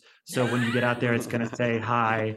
Uh i'm ryan reynolds like whatever it was. Right, right, right. um that started with that but everything in stefan was so stupid and uh absurd that the se- the severity with which i'd say okay i changed that to a cleaning woman who looks like smokey robinson That's I, that, and that is a great example. And you brought up Dan Cortese, and when you said that, I was wondering did did Bill or you ever hear from Dan Cortese after that? I don't think so. It would have been Um, nice for him to, to, to reach out and say thanks for remembering me because nobody else does. He literally could have had a renaissance off that if he played that right. I'm Yeah, not even kidding. Um, you know, I uh, the the late and great Taylor Negron I met uh, after we'd used him in a Stefan. I can't remember what it was. Taylor Negron was at one of the clubs. yeah. Um, and I met got him and everything. said, you know, I I hope you don't mind. Uh, we uh, had your name in a Stefan, and he said, I know. I was watching, and I was in my home, and right after you said they said my name. Do you ever, when you're alone, just kind of look to camera? what a line. I know. That's great. Um, and and I wanted speaking of what a line, and you just brought up the Smokey Robinson thing is hysterical, but I wanted to bring up just because we're writers here, and I wanted to acknowledge how hilarious I thought this one particular observation was about a club that has everything. And one of the things is a doorman who always high fives children of divorce. that, that that to me, uh, like I was absolutely blown away by that when it happened, and when I was uh, building up to this interview, I was watching more of that stuff, and I was like, "There's that fucking line." And was that? I mean, can you even remember? Was that just like, "Hey, we have a show in 30 minutes, we got to think of a line," or do you remember anything about that? that no, no, line? that that one's pretty deep in my that that that notion was pretty deep in my bones from growing up. That there was always like, "Hey, little man!" Like there was there was always like you know, uh, he's the father figure. Yeah, and he needs a little cheering. You know, like a, Yeah. he needs a little cheering up. This is Yes. quite uh quite a trauma to go through. and Contentious. It's contentious. It's contentious, and you know, he saw the father move out, and Yeah, it was very he's got lots sweet. of opinions, but always the high five. Sweet. Uh, no, that was like that was that was deep in my DNA as a thing. So Um, funny. The rule I feel for like you could do a, each of these lines, go through each of them with you. Were there infinite amount of time and what like that could be a podcast. I know. I know. Anyway, that I felt that uh, I to go back to your fear of at least from my perspective, like did comedy people look at it like fuck you guys? No. I and I and I know what you're saying about breaking on SNL and the Totally. Andy the Andy Samberg thing honestly was a little bit annoying to me watching it. Uh, and even and Fallon, going back to Fallon where they would break and and chuckle and I would kind of say like, "Oh, Fallon's doing this on purpose because he knows he's so fucking adorable." but with with Bill, you get the sense that he is more of, uh, shall we say, like an artiste about what he does. So for him to break, it felt like this is more earned. Yeah. When, and, and of course, the material that you were breaking him with was so funny to me as a viewer, anyway, that I, I agreed with him breaking. Yeah, we um the part of the fun for me was that Bill has this great son of Oklahoma work ethic. And he was he was genuinely apologetic after each one. Like, I'm Right. sorry, man. It's like I was doing it, but Yeah. he was like really like, I'm sorry, man. I just I fucking lost it. And uh we would like, "Oh, always go to the dinner after the show. Um, some call it a party, but it's just Mhm. writers having Late. dinner with their parents who flew. Very late dinner. and we went. We would always go up and apologize to Lorne just to gauge, like, is he like you fucking cutesy guys think this is so? And he was like, the things you're saying are actually funny. So I'm He's fine. right. He's right. He was right about that. Um, now let's switch gears from something good to uh, something else. You're you're talking to right now um, two of the people who are most responsible for the sitcom dads in this world, or you're looking at them right here. Um, and we had we had amazing actors, really funny writers' room, and we failed spectacularly. And so I wanted to talk to you about in your in your feeling, like where did the show Mulaney not turn out right? Like wh- where Oh did my it God. kind of like miss what you wanted it to be? Um, all all on me. Um, all on me. Some uh, where did it miss what I wanted? Um, the realities of production and um, being going from being a sketch writer who was inside 30 Rock, Right. fiercely protected by Protected by a castle. Prote- no, and fiercely protected by Lorne in a way that I didn't Mhm. realize till we left. I mean, Lorne would yell at Jeff Zucker like in front of us. Like I had uh, no idea what it was like to um, really get notes and really, and even beyond just getting notes, every every part of it. I, I did not know what it would be like to run a show, and I and I luckily had uh, John Pollock with me, who's Yep. a wonderful, yeah. wonderful guy He's and a great writer, and um, was really patient with me figuring out those frustrations. But I was on the phone too goddamn much. I was, I was, I wanted to be like, I should have just tried to get the this exact tone onto the page and onto the screen. But I was also like, I felt like a cruise ship director, like personnel, and it, it was. It was just such a massive thing that I um I just lost the thread somewhere. You know, Yeah. it was it Seems was. uh, but we had really funny jokes. We had great writers. The table reads were, you know, I I, I can trace it on a micro level from table read to the show we would turn in. Yeah, because that And was that the I issue on wrote- Dads too. I wrote 20, but also I wrote like 29 minute episodes. And then it'd be the funniest table read any of us had been at. And then I just didn't realize that I'm cutting the eight minutes that made, you know, all of us delighted because I'm tracking a story because I'm tracking a story that we've you know gotten approved from Universal and Fox over the course of the week. yeah. Um, so yeah, it was just I, I think just inexperience and um and not understanding the job. I remember I went to dinner with Lorne Michaels who produced it right before I went out to start production on the Fox show. And I told him I went, I'm really just gonna run this the way Matt and Trey run South Park. Like I was like, I like how they're just out in Marina Del Rey. They don't talk to anyone. They don't interact with anyone. That's nice. And Lorne Right. stared at me and he went, "Do you realize you're you're running for Congress?" He's like, "This "Show is like like you're you're doing a network uh, half hour. Like this Wow, is yeah. this is involves so much." You know, it involves so many logistics, so many Right. people you have to to. diplomacy and yeah, just Yeah. Well, I, I have a, a theory about your show and dad's a, a little bit too, in terms of subject matter. That like we were looking backwards, raised on, on the Seinfeld Cheers model or whatever. That like these people were adults in adult situations on the show, right? And I when I was watching it, it was like Seinfeld is who I want to be. It's like, or even George to an extent was kind of like this misanthrope in the city, going around and yeah. sort of being a dick in the office and then dating, whatever. But like right as these shows came out, people really started getting into their phones. And it ruined if had phones been around in Seinfeld, it, it would you can ruin any episode of Seinfeld with a cell phone. Like the restaurant, it's like they just look up a different restaurant or whatever. The soup Nazi won't let me in. It's like, well, I'll DoorDash the soup or get a TaskRabbit. Like right. and I think we were again canary in a coal mine of like story wise, we were writing these stories in a way that people were no longer quite living anymore because they were in now it's just, people are just an extension of their phone. And we were writing stories that were like what we were raised on, which kind of weren't quite, they were two years untrue, I feel. That's Oh, interesting. A hundred percent. I- Uh, Sudeikis always had this idea. Uh, I wish we'd done it SNL, which was just Cheers with phones, and everyone's Oh. just. I mean, everyone's be- just on their phone. Like it's Yeah. just Right. the whole That'd be amazing. Every, no one's talking and everyone's on their phone.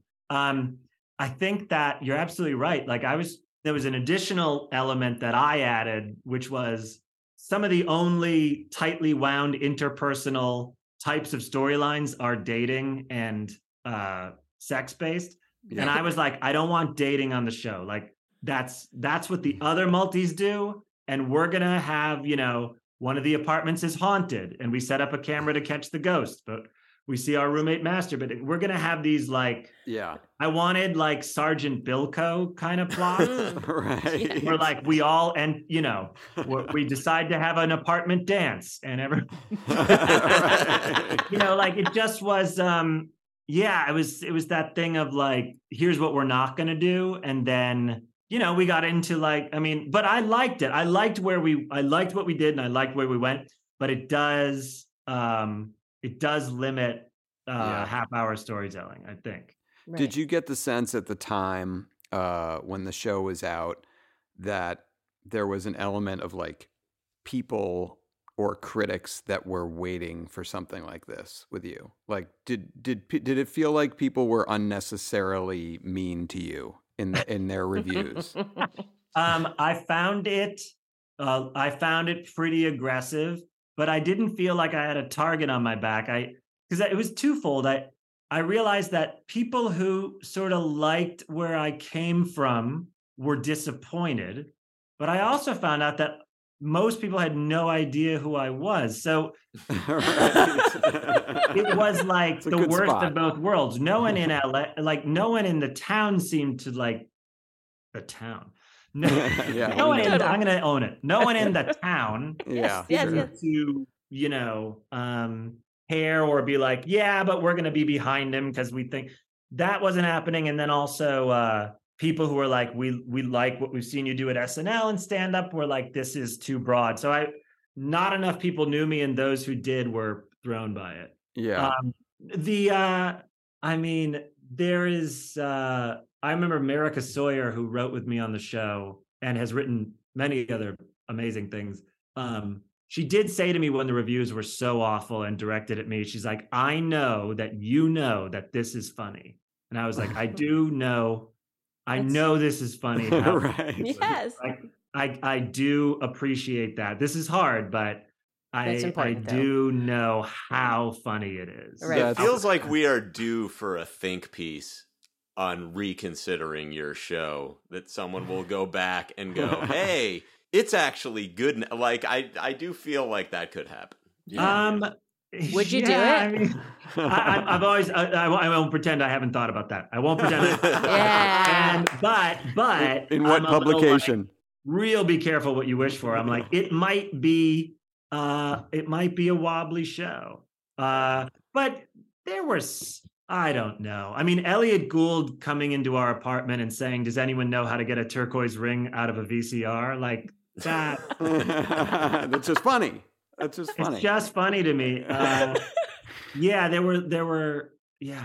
yeah. Um, it was an interesting time. Was there was there any particular reason that it was on Fox and not NBC? Was that a story?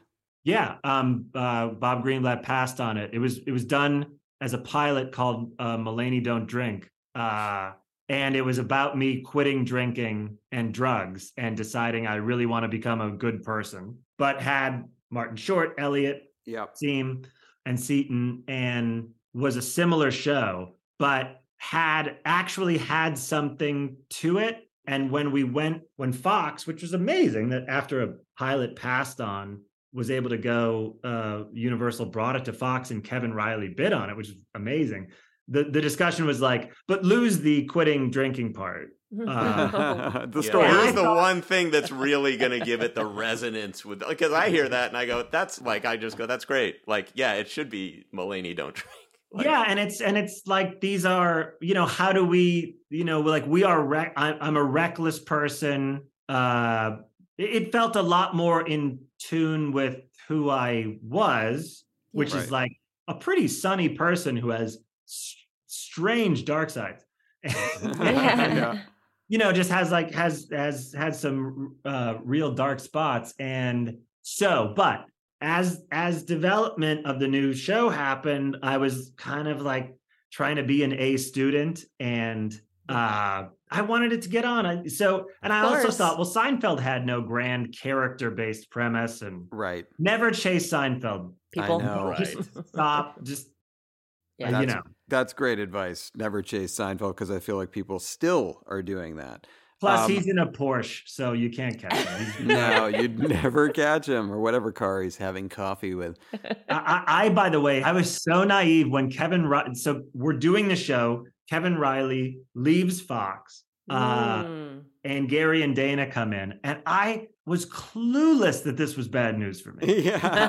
hello, hello, new bosses. yeah, I remember Kevin Reilly, a wonderful, wonderful man and a brilliant guy. We're on the phone, and he goes, "I'm, I'm really sorry. I just, I, uh, I, I wanted this show to work. You know, I, I, you, you've done something good." And he was, because he was, he was out of Fox, and I was on the phone with him, like, "Well, you should be sorry. You, you don't have the same job anymore." But like, I'm fine. I, right. they'll, they'll come to a tape night and fall in love with it. You know, I'm sure they have their own slate, but they'll see what we yeah, got they'll find room for me.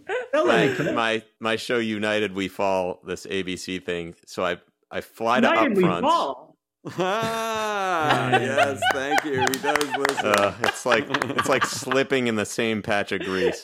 Uh, they they so they fly me out to upfronts, and it's like we're they don't they're not showing the sh- like I I keep anticipating. Well, that now they'll show the trailer, and they don't show it. And then at one point, uh, Eli Manning comes on stage for a 15 minute live interview with Scott Van Pelt. Oh no. like the most. Bo- and I like Scott Van. Pelt. That's no criticism. But what are you going to say it up front? Like, oh, Eli, are you excited for the season? He's like, yeah, I think you know. And and I'm just going like, what the? And then they don't show they don't show a trailer for the show. And then I'm still kind of like, yeah, but I mean, if we hit our numbers, you know, right. like, God. no, they're not doing the show. They didn't even like show it. Oh, it's brutal. Uh, um. So, uh, John, we we just have like one or two more questions here. So did Um, we do? I sorry to interrupt, but did Yeah. we do like how many um episodes of Dads was there? 20, 20. 18? You got to 20. Twenty? Yeah. Yeah, Oh, yeah. one or two didn't air. There was the Lost Dads that didn't. Yeah, air. there's there's the Lost Dads out there, uh, which I don't remember. I Hmm. remember there was a funeral in it, but I don't remember anything more about it. How do you look back on Dads? Oh God, I, I it's almost like I, I, I haven't totally sorted it out yet, but I do feel like we had so much fun in the making of it. But but like you, I was not. Uh, I just wasn't wasn't ready for it. I wasn't ready to run a show. I didn't know, you know, uh, I didn't know everything that went into it, and I didn't know that that would mean I would have to put extra into uh, the writing part of it, which I thought we were all just laughing in the room. Put that in with really little thought about how this is all going to hang together as a satisfying episode of television. It was I I kind of uh, tend to go for the joke at the expense of the story. You know, like I don't mind if a joke is funny and it it does has no help to the story or even kind of hurts it. Like I'll, I'll just kind of put that in. But turns out when you make a show that's a lot of that, nobody gives a shit about what the show is. Like you just Right. don't give anyone the opportunity to care about the characters. So again, you can tell I how also scattered I am. felt that, and I I said this at the time, but like it took place in San Francisco, but no one even knew that. Like that wasn't right. That the- is a like good point. you could do funny San Francisco stuff, and we could have. But like uh-huh. you had no idea that that was their environment, and they and they worked at a video game company, and literally the dialogue about that is like, "Is the game done?" Yeah. well, no, the game is going to take another week. Like there were, you know, I felt like at the time as a writer, I, rem- I remember trying to flag that maybe we could dig into some specifics uh, Yeah. of what we had set up, and then kind of meeting with enough mockery and resistance that I just dropped it. One thing I look back on and really kick myself, not that it would have made the difference, but like my character works for Martin Short, who's kind of like a, a Howie Mandel comedian who was doing a big network, like super high octane game show called Celebrity You Guessed It. And uh and yet like because I as a comedian had written for different I'd I'd written for different comedians to do panel and stuff or when people were on a publicity tour I'd like write jokes for their late night spots and stuff. Um because I'd done that I thought well he should also do that for Lou, Martin Short's character. So he would work with him in his apartment too. So we had this massive penthouse set. When really, like, I remember it was Dan Levy at the time was like, you should just work on a show like Deal or No Deal. Like, that's a, that has a set, it has a funny world to it. And we Yeah. gradually got there. But the Yeah. fact that I kept this apartment set, because I'm like, well, when you have these jobs, you know, you have to write for a lot of things. So you, we also should see them working in his personal space. Such a waste of time and money. Martin Short's a funny guy, though. The Oh. funniest. I I mean that was because we're we're older than you are by about a decade, and that was what locked me into SNL was that one outlier season with Martin Short, Billy Crystal, Christopher Guest, Harry Shearer. That was it's fucking fantastic. You can Yeah. still see a lot of that on Peacock, which is very satisfying. Yeah, Jackie Rogers Jr. Uh, Jackpot Wad is. So funny. So funny. Um, all right. Well, let's, because we are ostensibly about writing here. So I just wanted to, first of all, your special, as we talked about up top, Baby J, is going to be, I believe, out tomorrow. When if you're listening to this on mon, uh, on a Monday, so April 25th, it, it's coming out on Netflix. is um, was it a good experience putting this set together? Are you uh, like, how did you feel about this one compared to some of your others? Oh well, this one. Um, so this specials uh, covers a, a big recent period where um, I had a pretty severe drug problem, had a big intervention, Right. went into treatment for a few months, uh, and that fills up a lot of this. I mean, there's a lot to it. I, I, sure. I think people really enjoy it. I don't mean to give it sort of just that bullet point, but it's uh, it felt different, but it didn't. Also, I, I- felt like it was just I, I was giving more detail to um, stuff I'd talked about already, but uh, I recognize that this is um, in in a way I'm really proud of digs deeper into some uh, some things that were you know I'm not proud of and were really difficult. Yeah.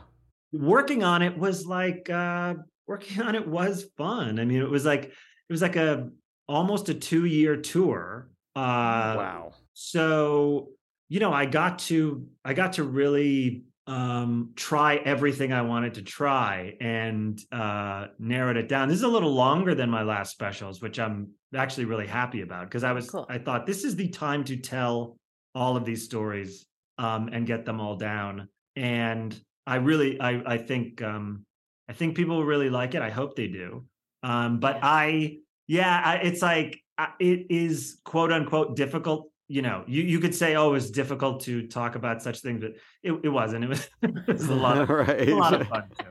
When Yeah. you're when you're in treatment, do you find that like you're performing and you're writing? Do you are you ever able to parse? Is it more a cause or solution to sort of your internal torment? Like when you get Oh. in there, are you writing instantly because you're like, as bad as this is for me personally, this is funny and I should start? Or are you just kind of like, I need to focus on me as a person and like forget about that crap? oh no i did forget about that but um well interestingly i was i was in treatment twice uh i was in for a little while then i relapsed and then had to go again you know the first time i was i was wanted to be the most interesting person in group and was was was Yeah, aware of Yep. and occasionally had some beats uh written out i mean i really i really i you know there were the we would read goodbye letters when people checked out and like i Oh. i didn't not work on mine um and uh and that was like uh and i thought i was i thought i was doing so well because uh You're so because because you're was, getting big laughs. yeah i was like i'm so good in group so Yeah, I, right.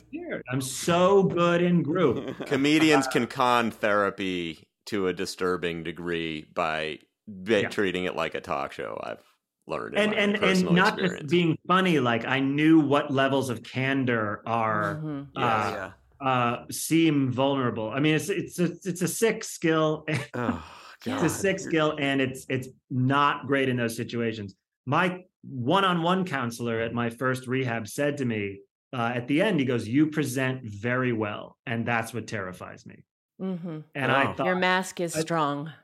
i Yeah. thought i thought yeah you know that's That's pretty cool. I'm presenting well. That's all yeah you hear. i'm presenting well you Uh, noticed me Uh, well, I I can't wait to hear about all that stuff, and I will be watching it tomorrow with I'm sure most of our fans. So please go check out John Mulaney's Baby J on Netflix. And John, you've been so generous with your time today, and again, I guess we begrudgingly have to thank Dan Levy for all this, but you were he's so. our, he's he's the millennial Lou Schneider. He's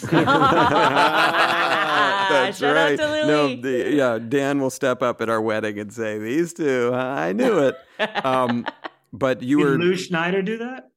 no, no, no, no. I'm just saying, like, there, there's always the person who brings people together, and then at Oh, the wedding, they're like, "This is my moment." Um, anyway, you've been very fun to talk to. We really appreciate it. it. and so thank you so much for being here, John Mulaney. Thank you for having me. And next time I reach out, you know, just ask me a little faster. I guess. Yeah, take it. we will. We will do that. Thanks for having me. Thank Yeah. you. Oh well, what an interview! God, Yeah. boy, he, Woo. it seemed like he really did like us. Uh, and next week, we are excited for our guest, who is also incredibly funny, and we'll see if he's nice. I have a feeling he might be. Next week, we have the very talented comedian performer Yassir Lester coming on the show. Awesome. Yes, sir. Yassir. Next week. Tune in for that. Uh, now let's get into a portion of the show that we like to call Top Five. Top Five. Oh, love hearing us again. JC, this was your topic this week, so why don't you start us off? What are we top five in It feels like it's been so long since we've done this, but Yeah. uh, top five. you start with five, by the way. Thank you for a reminder. Uh, top five Nepo babies. Because Oh, we talk about them so much. We even talked about this at the beginning of the show with uh, John Bon Jovi's son marrying Millie Bobby Brown. That's right. She's marrying That's how we got baby. her. That helped. sure it did. Um, okay, so number five, she has probably the coolest parents ever. Zoe Kravitz. oh, yeah. Mm. That's Yeah. a good one. Yes, It's a good one. like, I don't know how cool Lisa Bonet is. I know Lenny Kravitz seems to be cool. Yeah, but she's. I mean, probably the. I think from if you mean best era- looking, then Yes, yes. If that's what you mean by cool, then yes. yeah, I felt like she was cool and beautiful at the same Yeah, time. Cool looking. I don't know. Maybe, You're right. Good point. My number four is Rob Reiner. Oh yeah. yeah, that's a good one. Did not yeah. think of that. That is a that is a very good one, and he did well with it. Yes, yes, Yeah, yes. yeah, Uh, my number three is Ben Stiller. Yeah. Another one I didn't think of. Stiller's son. Someone else who's done very well. Very well. and probably uh, surpassed mom and dad in a way. Yeah. Although you know Frank from from yeah, Seinfeld Jerry. is hard Jerry- to top. Yeah, that's true. uh, number two is Laura Dern.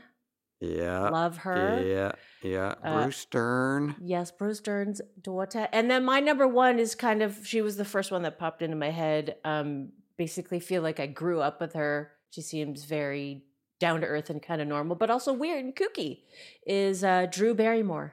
Yeah, wow, that's a really good one. I didn't think of that. She's the ultimate because She's she's, the like ultimate. Yeah. nepo baby's nepo baby. Yes, exactly. Those are John. Barrymore to who? John Drew Barrymore, which is Well, his there's son. Lionel Barrymore the- was oh, I don't way even know. back when. Oh, really? Yeah, There's so Lion- many Lionel, ba- the older Barrymore. uh, That's like was, four was generations. his nickname was the Profile because he Oh. had such a great. He looks like yeah those script those sketches that they used to make in the Victorian era of people. Yeah. Like his his profile is so perfect. I know what it feels like. You know who's good at, in that respect is the actor who plays Frank on Succession. Ooh, wait. oh yeah. He just cuts has a, a good- very specific good figure of someone who's like third in charge of something. yeah, yeah. I do like that guy. He's but don't great. talk about Succession. I need to catch up after the vacay. Oh, Um, okay. all right, let me get to my Nepo babies. Okay. Number five, and I like her. Uh, Gwyneth Paltrow, Oh, okay. daughter of actress Blythe Danner and producer Bruce Paltrow, and she's certainly done a good job with it. Number four, Dakota Johnson, Oh, yes. Don She's- Johnson and Melanie Griffith. Yes. Oh, so yeah. quick, quick Don Johnson story. okay. uh, we- we- we're moving back to California soon to this little town north of LA. And we, we were in there looking at houses and we stopped to have lunch at this little place.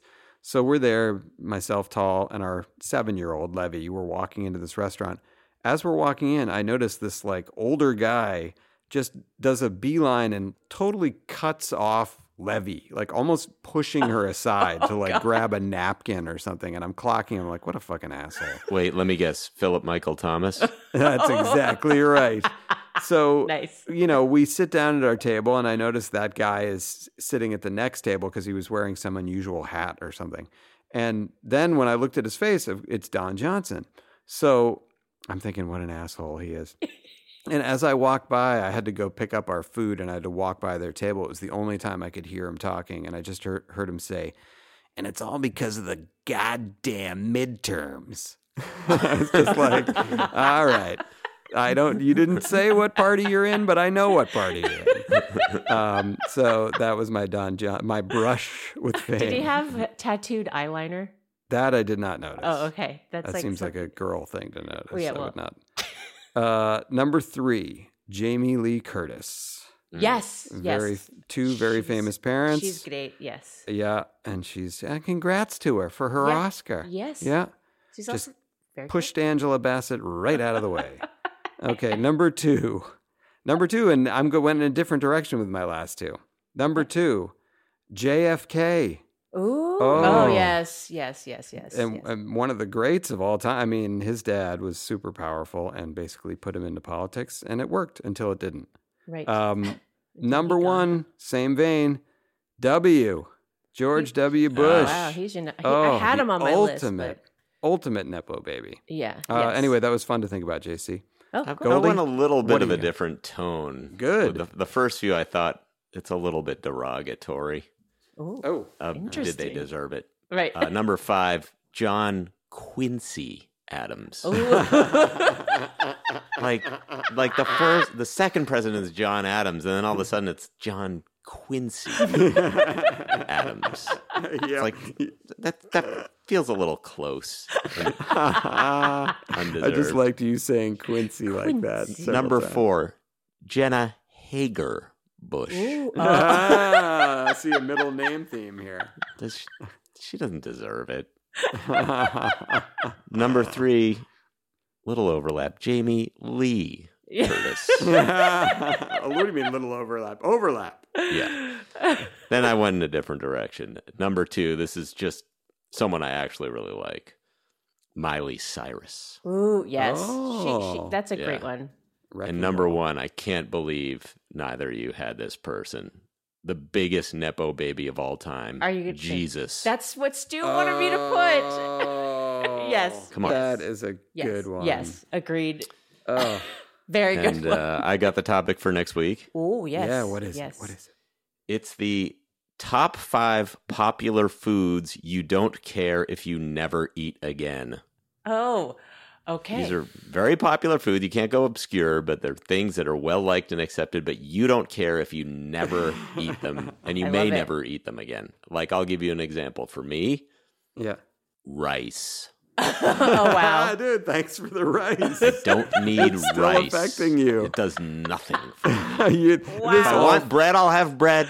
That's so. Oh, This I all- watched Pasta's not even that good, and I uh, pasta's certainly great. don't need rice. Wow, I could This have rice all- every day. That's hilarious. This all feels so hostile to Travis and Biggins. Still, still, it feels like you're getting them. Oh, they're, the the bodies are dead. You're strafing them. all right, well, that's a fun category, though. That's we'll do great. that yeah, next looking week. forward to that. Uh, and now let's end this week, as we do every week, on a high note.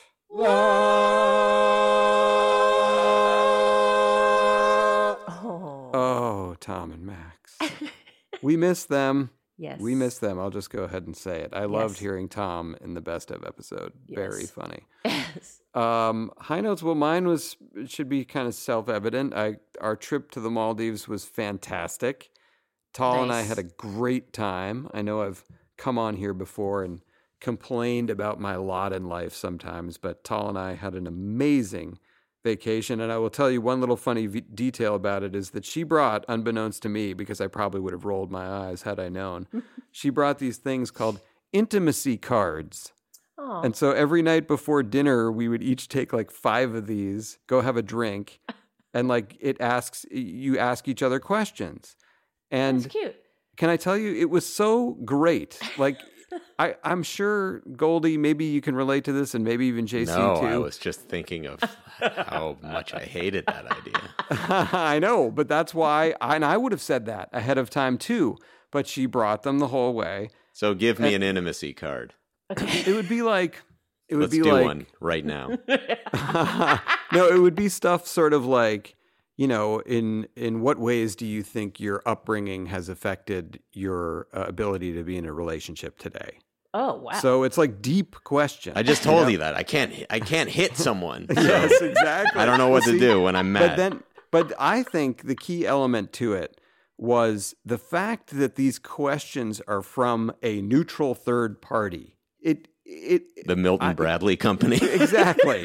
I don't have any feeling about Milton or Bradley. So, you know, bring them on. But honestly, like sometimes if you go into a conversation with your significant other, they're, you are triggered or they are triggered just simply by the fact that I'm talking or she's talking. Like if I ask her a question, she's already putting so much on it. If she asks me a question, I'm thinking, why is she asking that? What's her motivation? Is she trying to make me look stupid? Yeah. But the fact that these cards are like, these are written down in this thing. Yeah, like nobody's there's- got an agenda here. These are just random questions.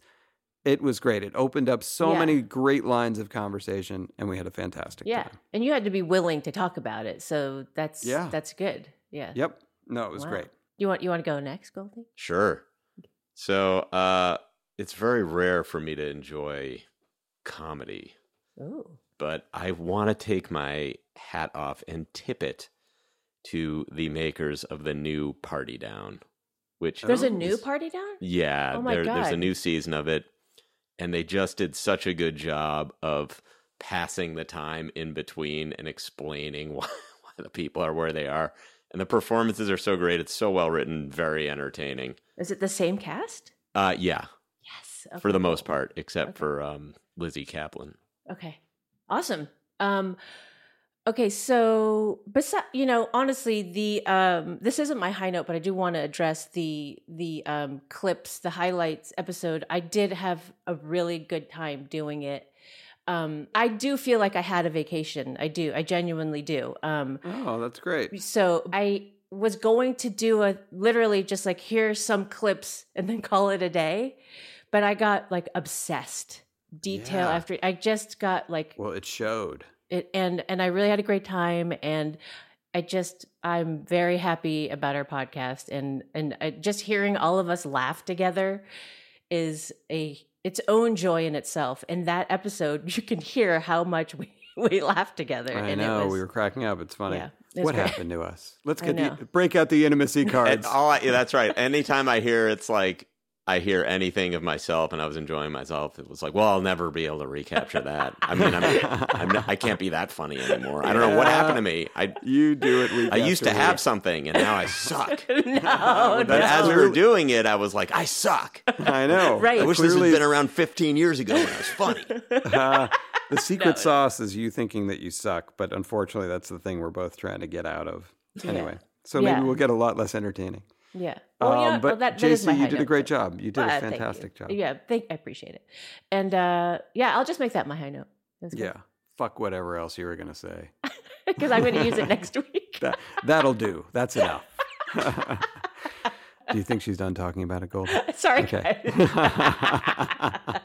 no, it was fantastic. I could talk about that show forever because it was really funny, and, And- uh, yeah, yeah. we were all great. So, and, and we do have enough co- content for another one. I just I couldn't use everybody's. cli- Yeah. everyone's. I only Oh, used yeah. forty. I, I think there's forty-seven different shows in that in the high in that one. Wow. Yeah. Yeah. Wow. Yeah. That's impressive. that's That's very- amazing. Amazing. Um, all right, great. Uh, and boy, w- huge thank you to John Mulaney Yes, for talking to us today. That was awesome.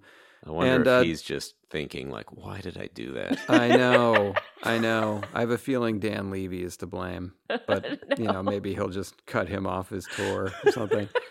Uh, anyway, and we're excited for Mulaney's special, uh, Baby J, which is coming out later this month because his specials are hysterical. Well, no, it, it came out or the or the day after this episode airs. It comes out. Yeah, So which is also later this month. I know, but that's why you wanted to do it. Anything that's after the day that it drops is later in the month. Yes, it's April 25th, by the way, Right. when that drops. Baby J, John Mulaney, thank you very much. Thank you, too, for being awesome. Thank, Thank you. everyone for listening, and we will talk to you again next week. The Wait, chemical, wait. chemical, disgusting, disgusting, You're kidding, right? That was fun. And it stops right now.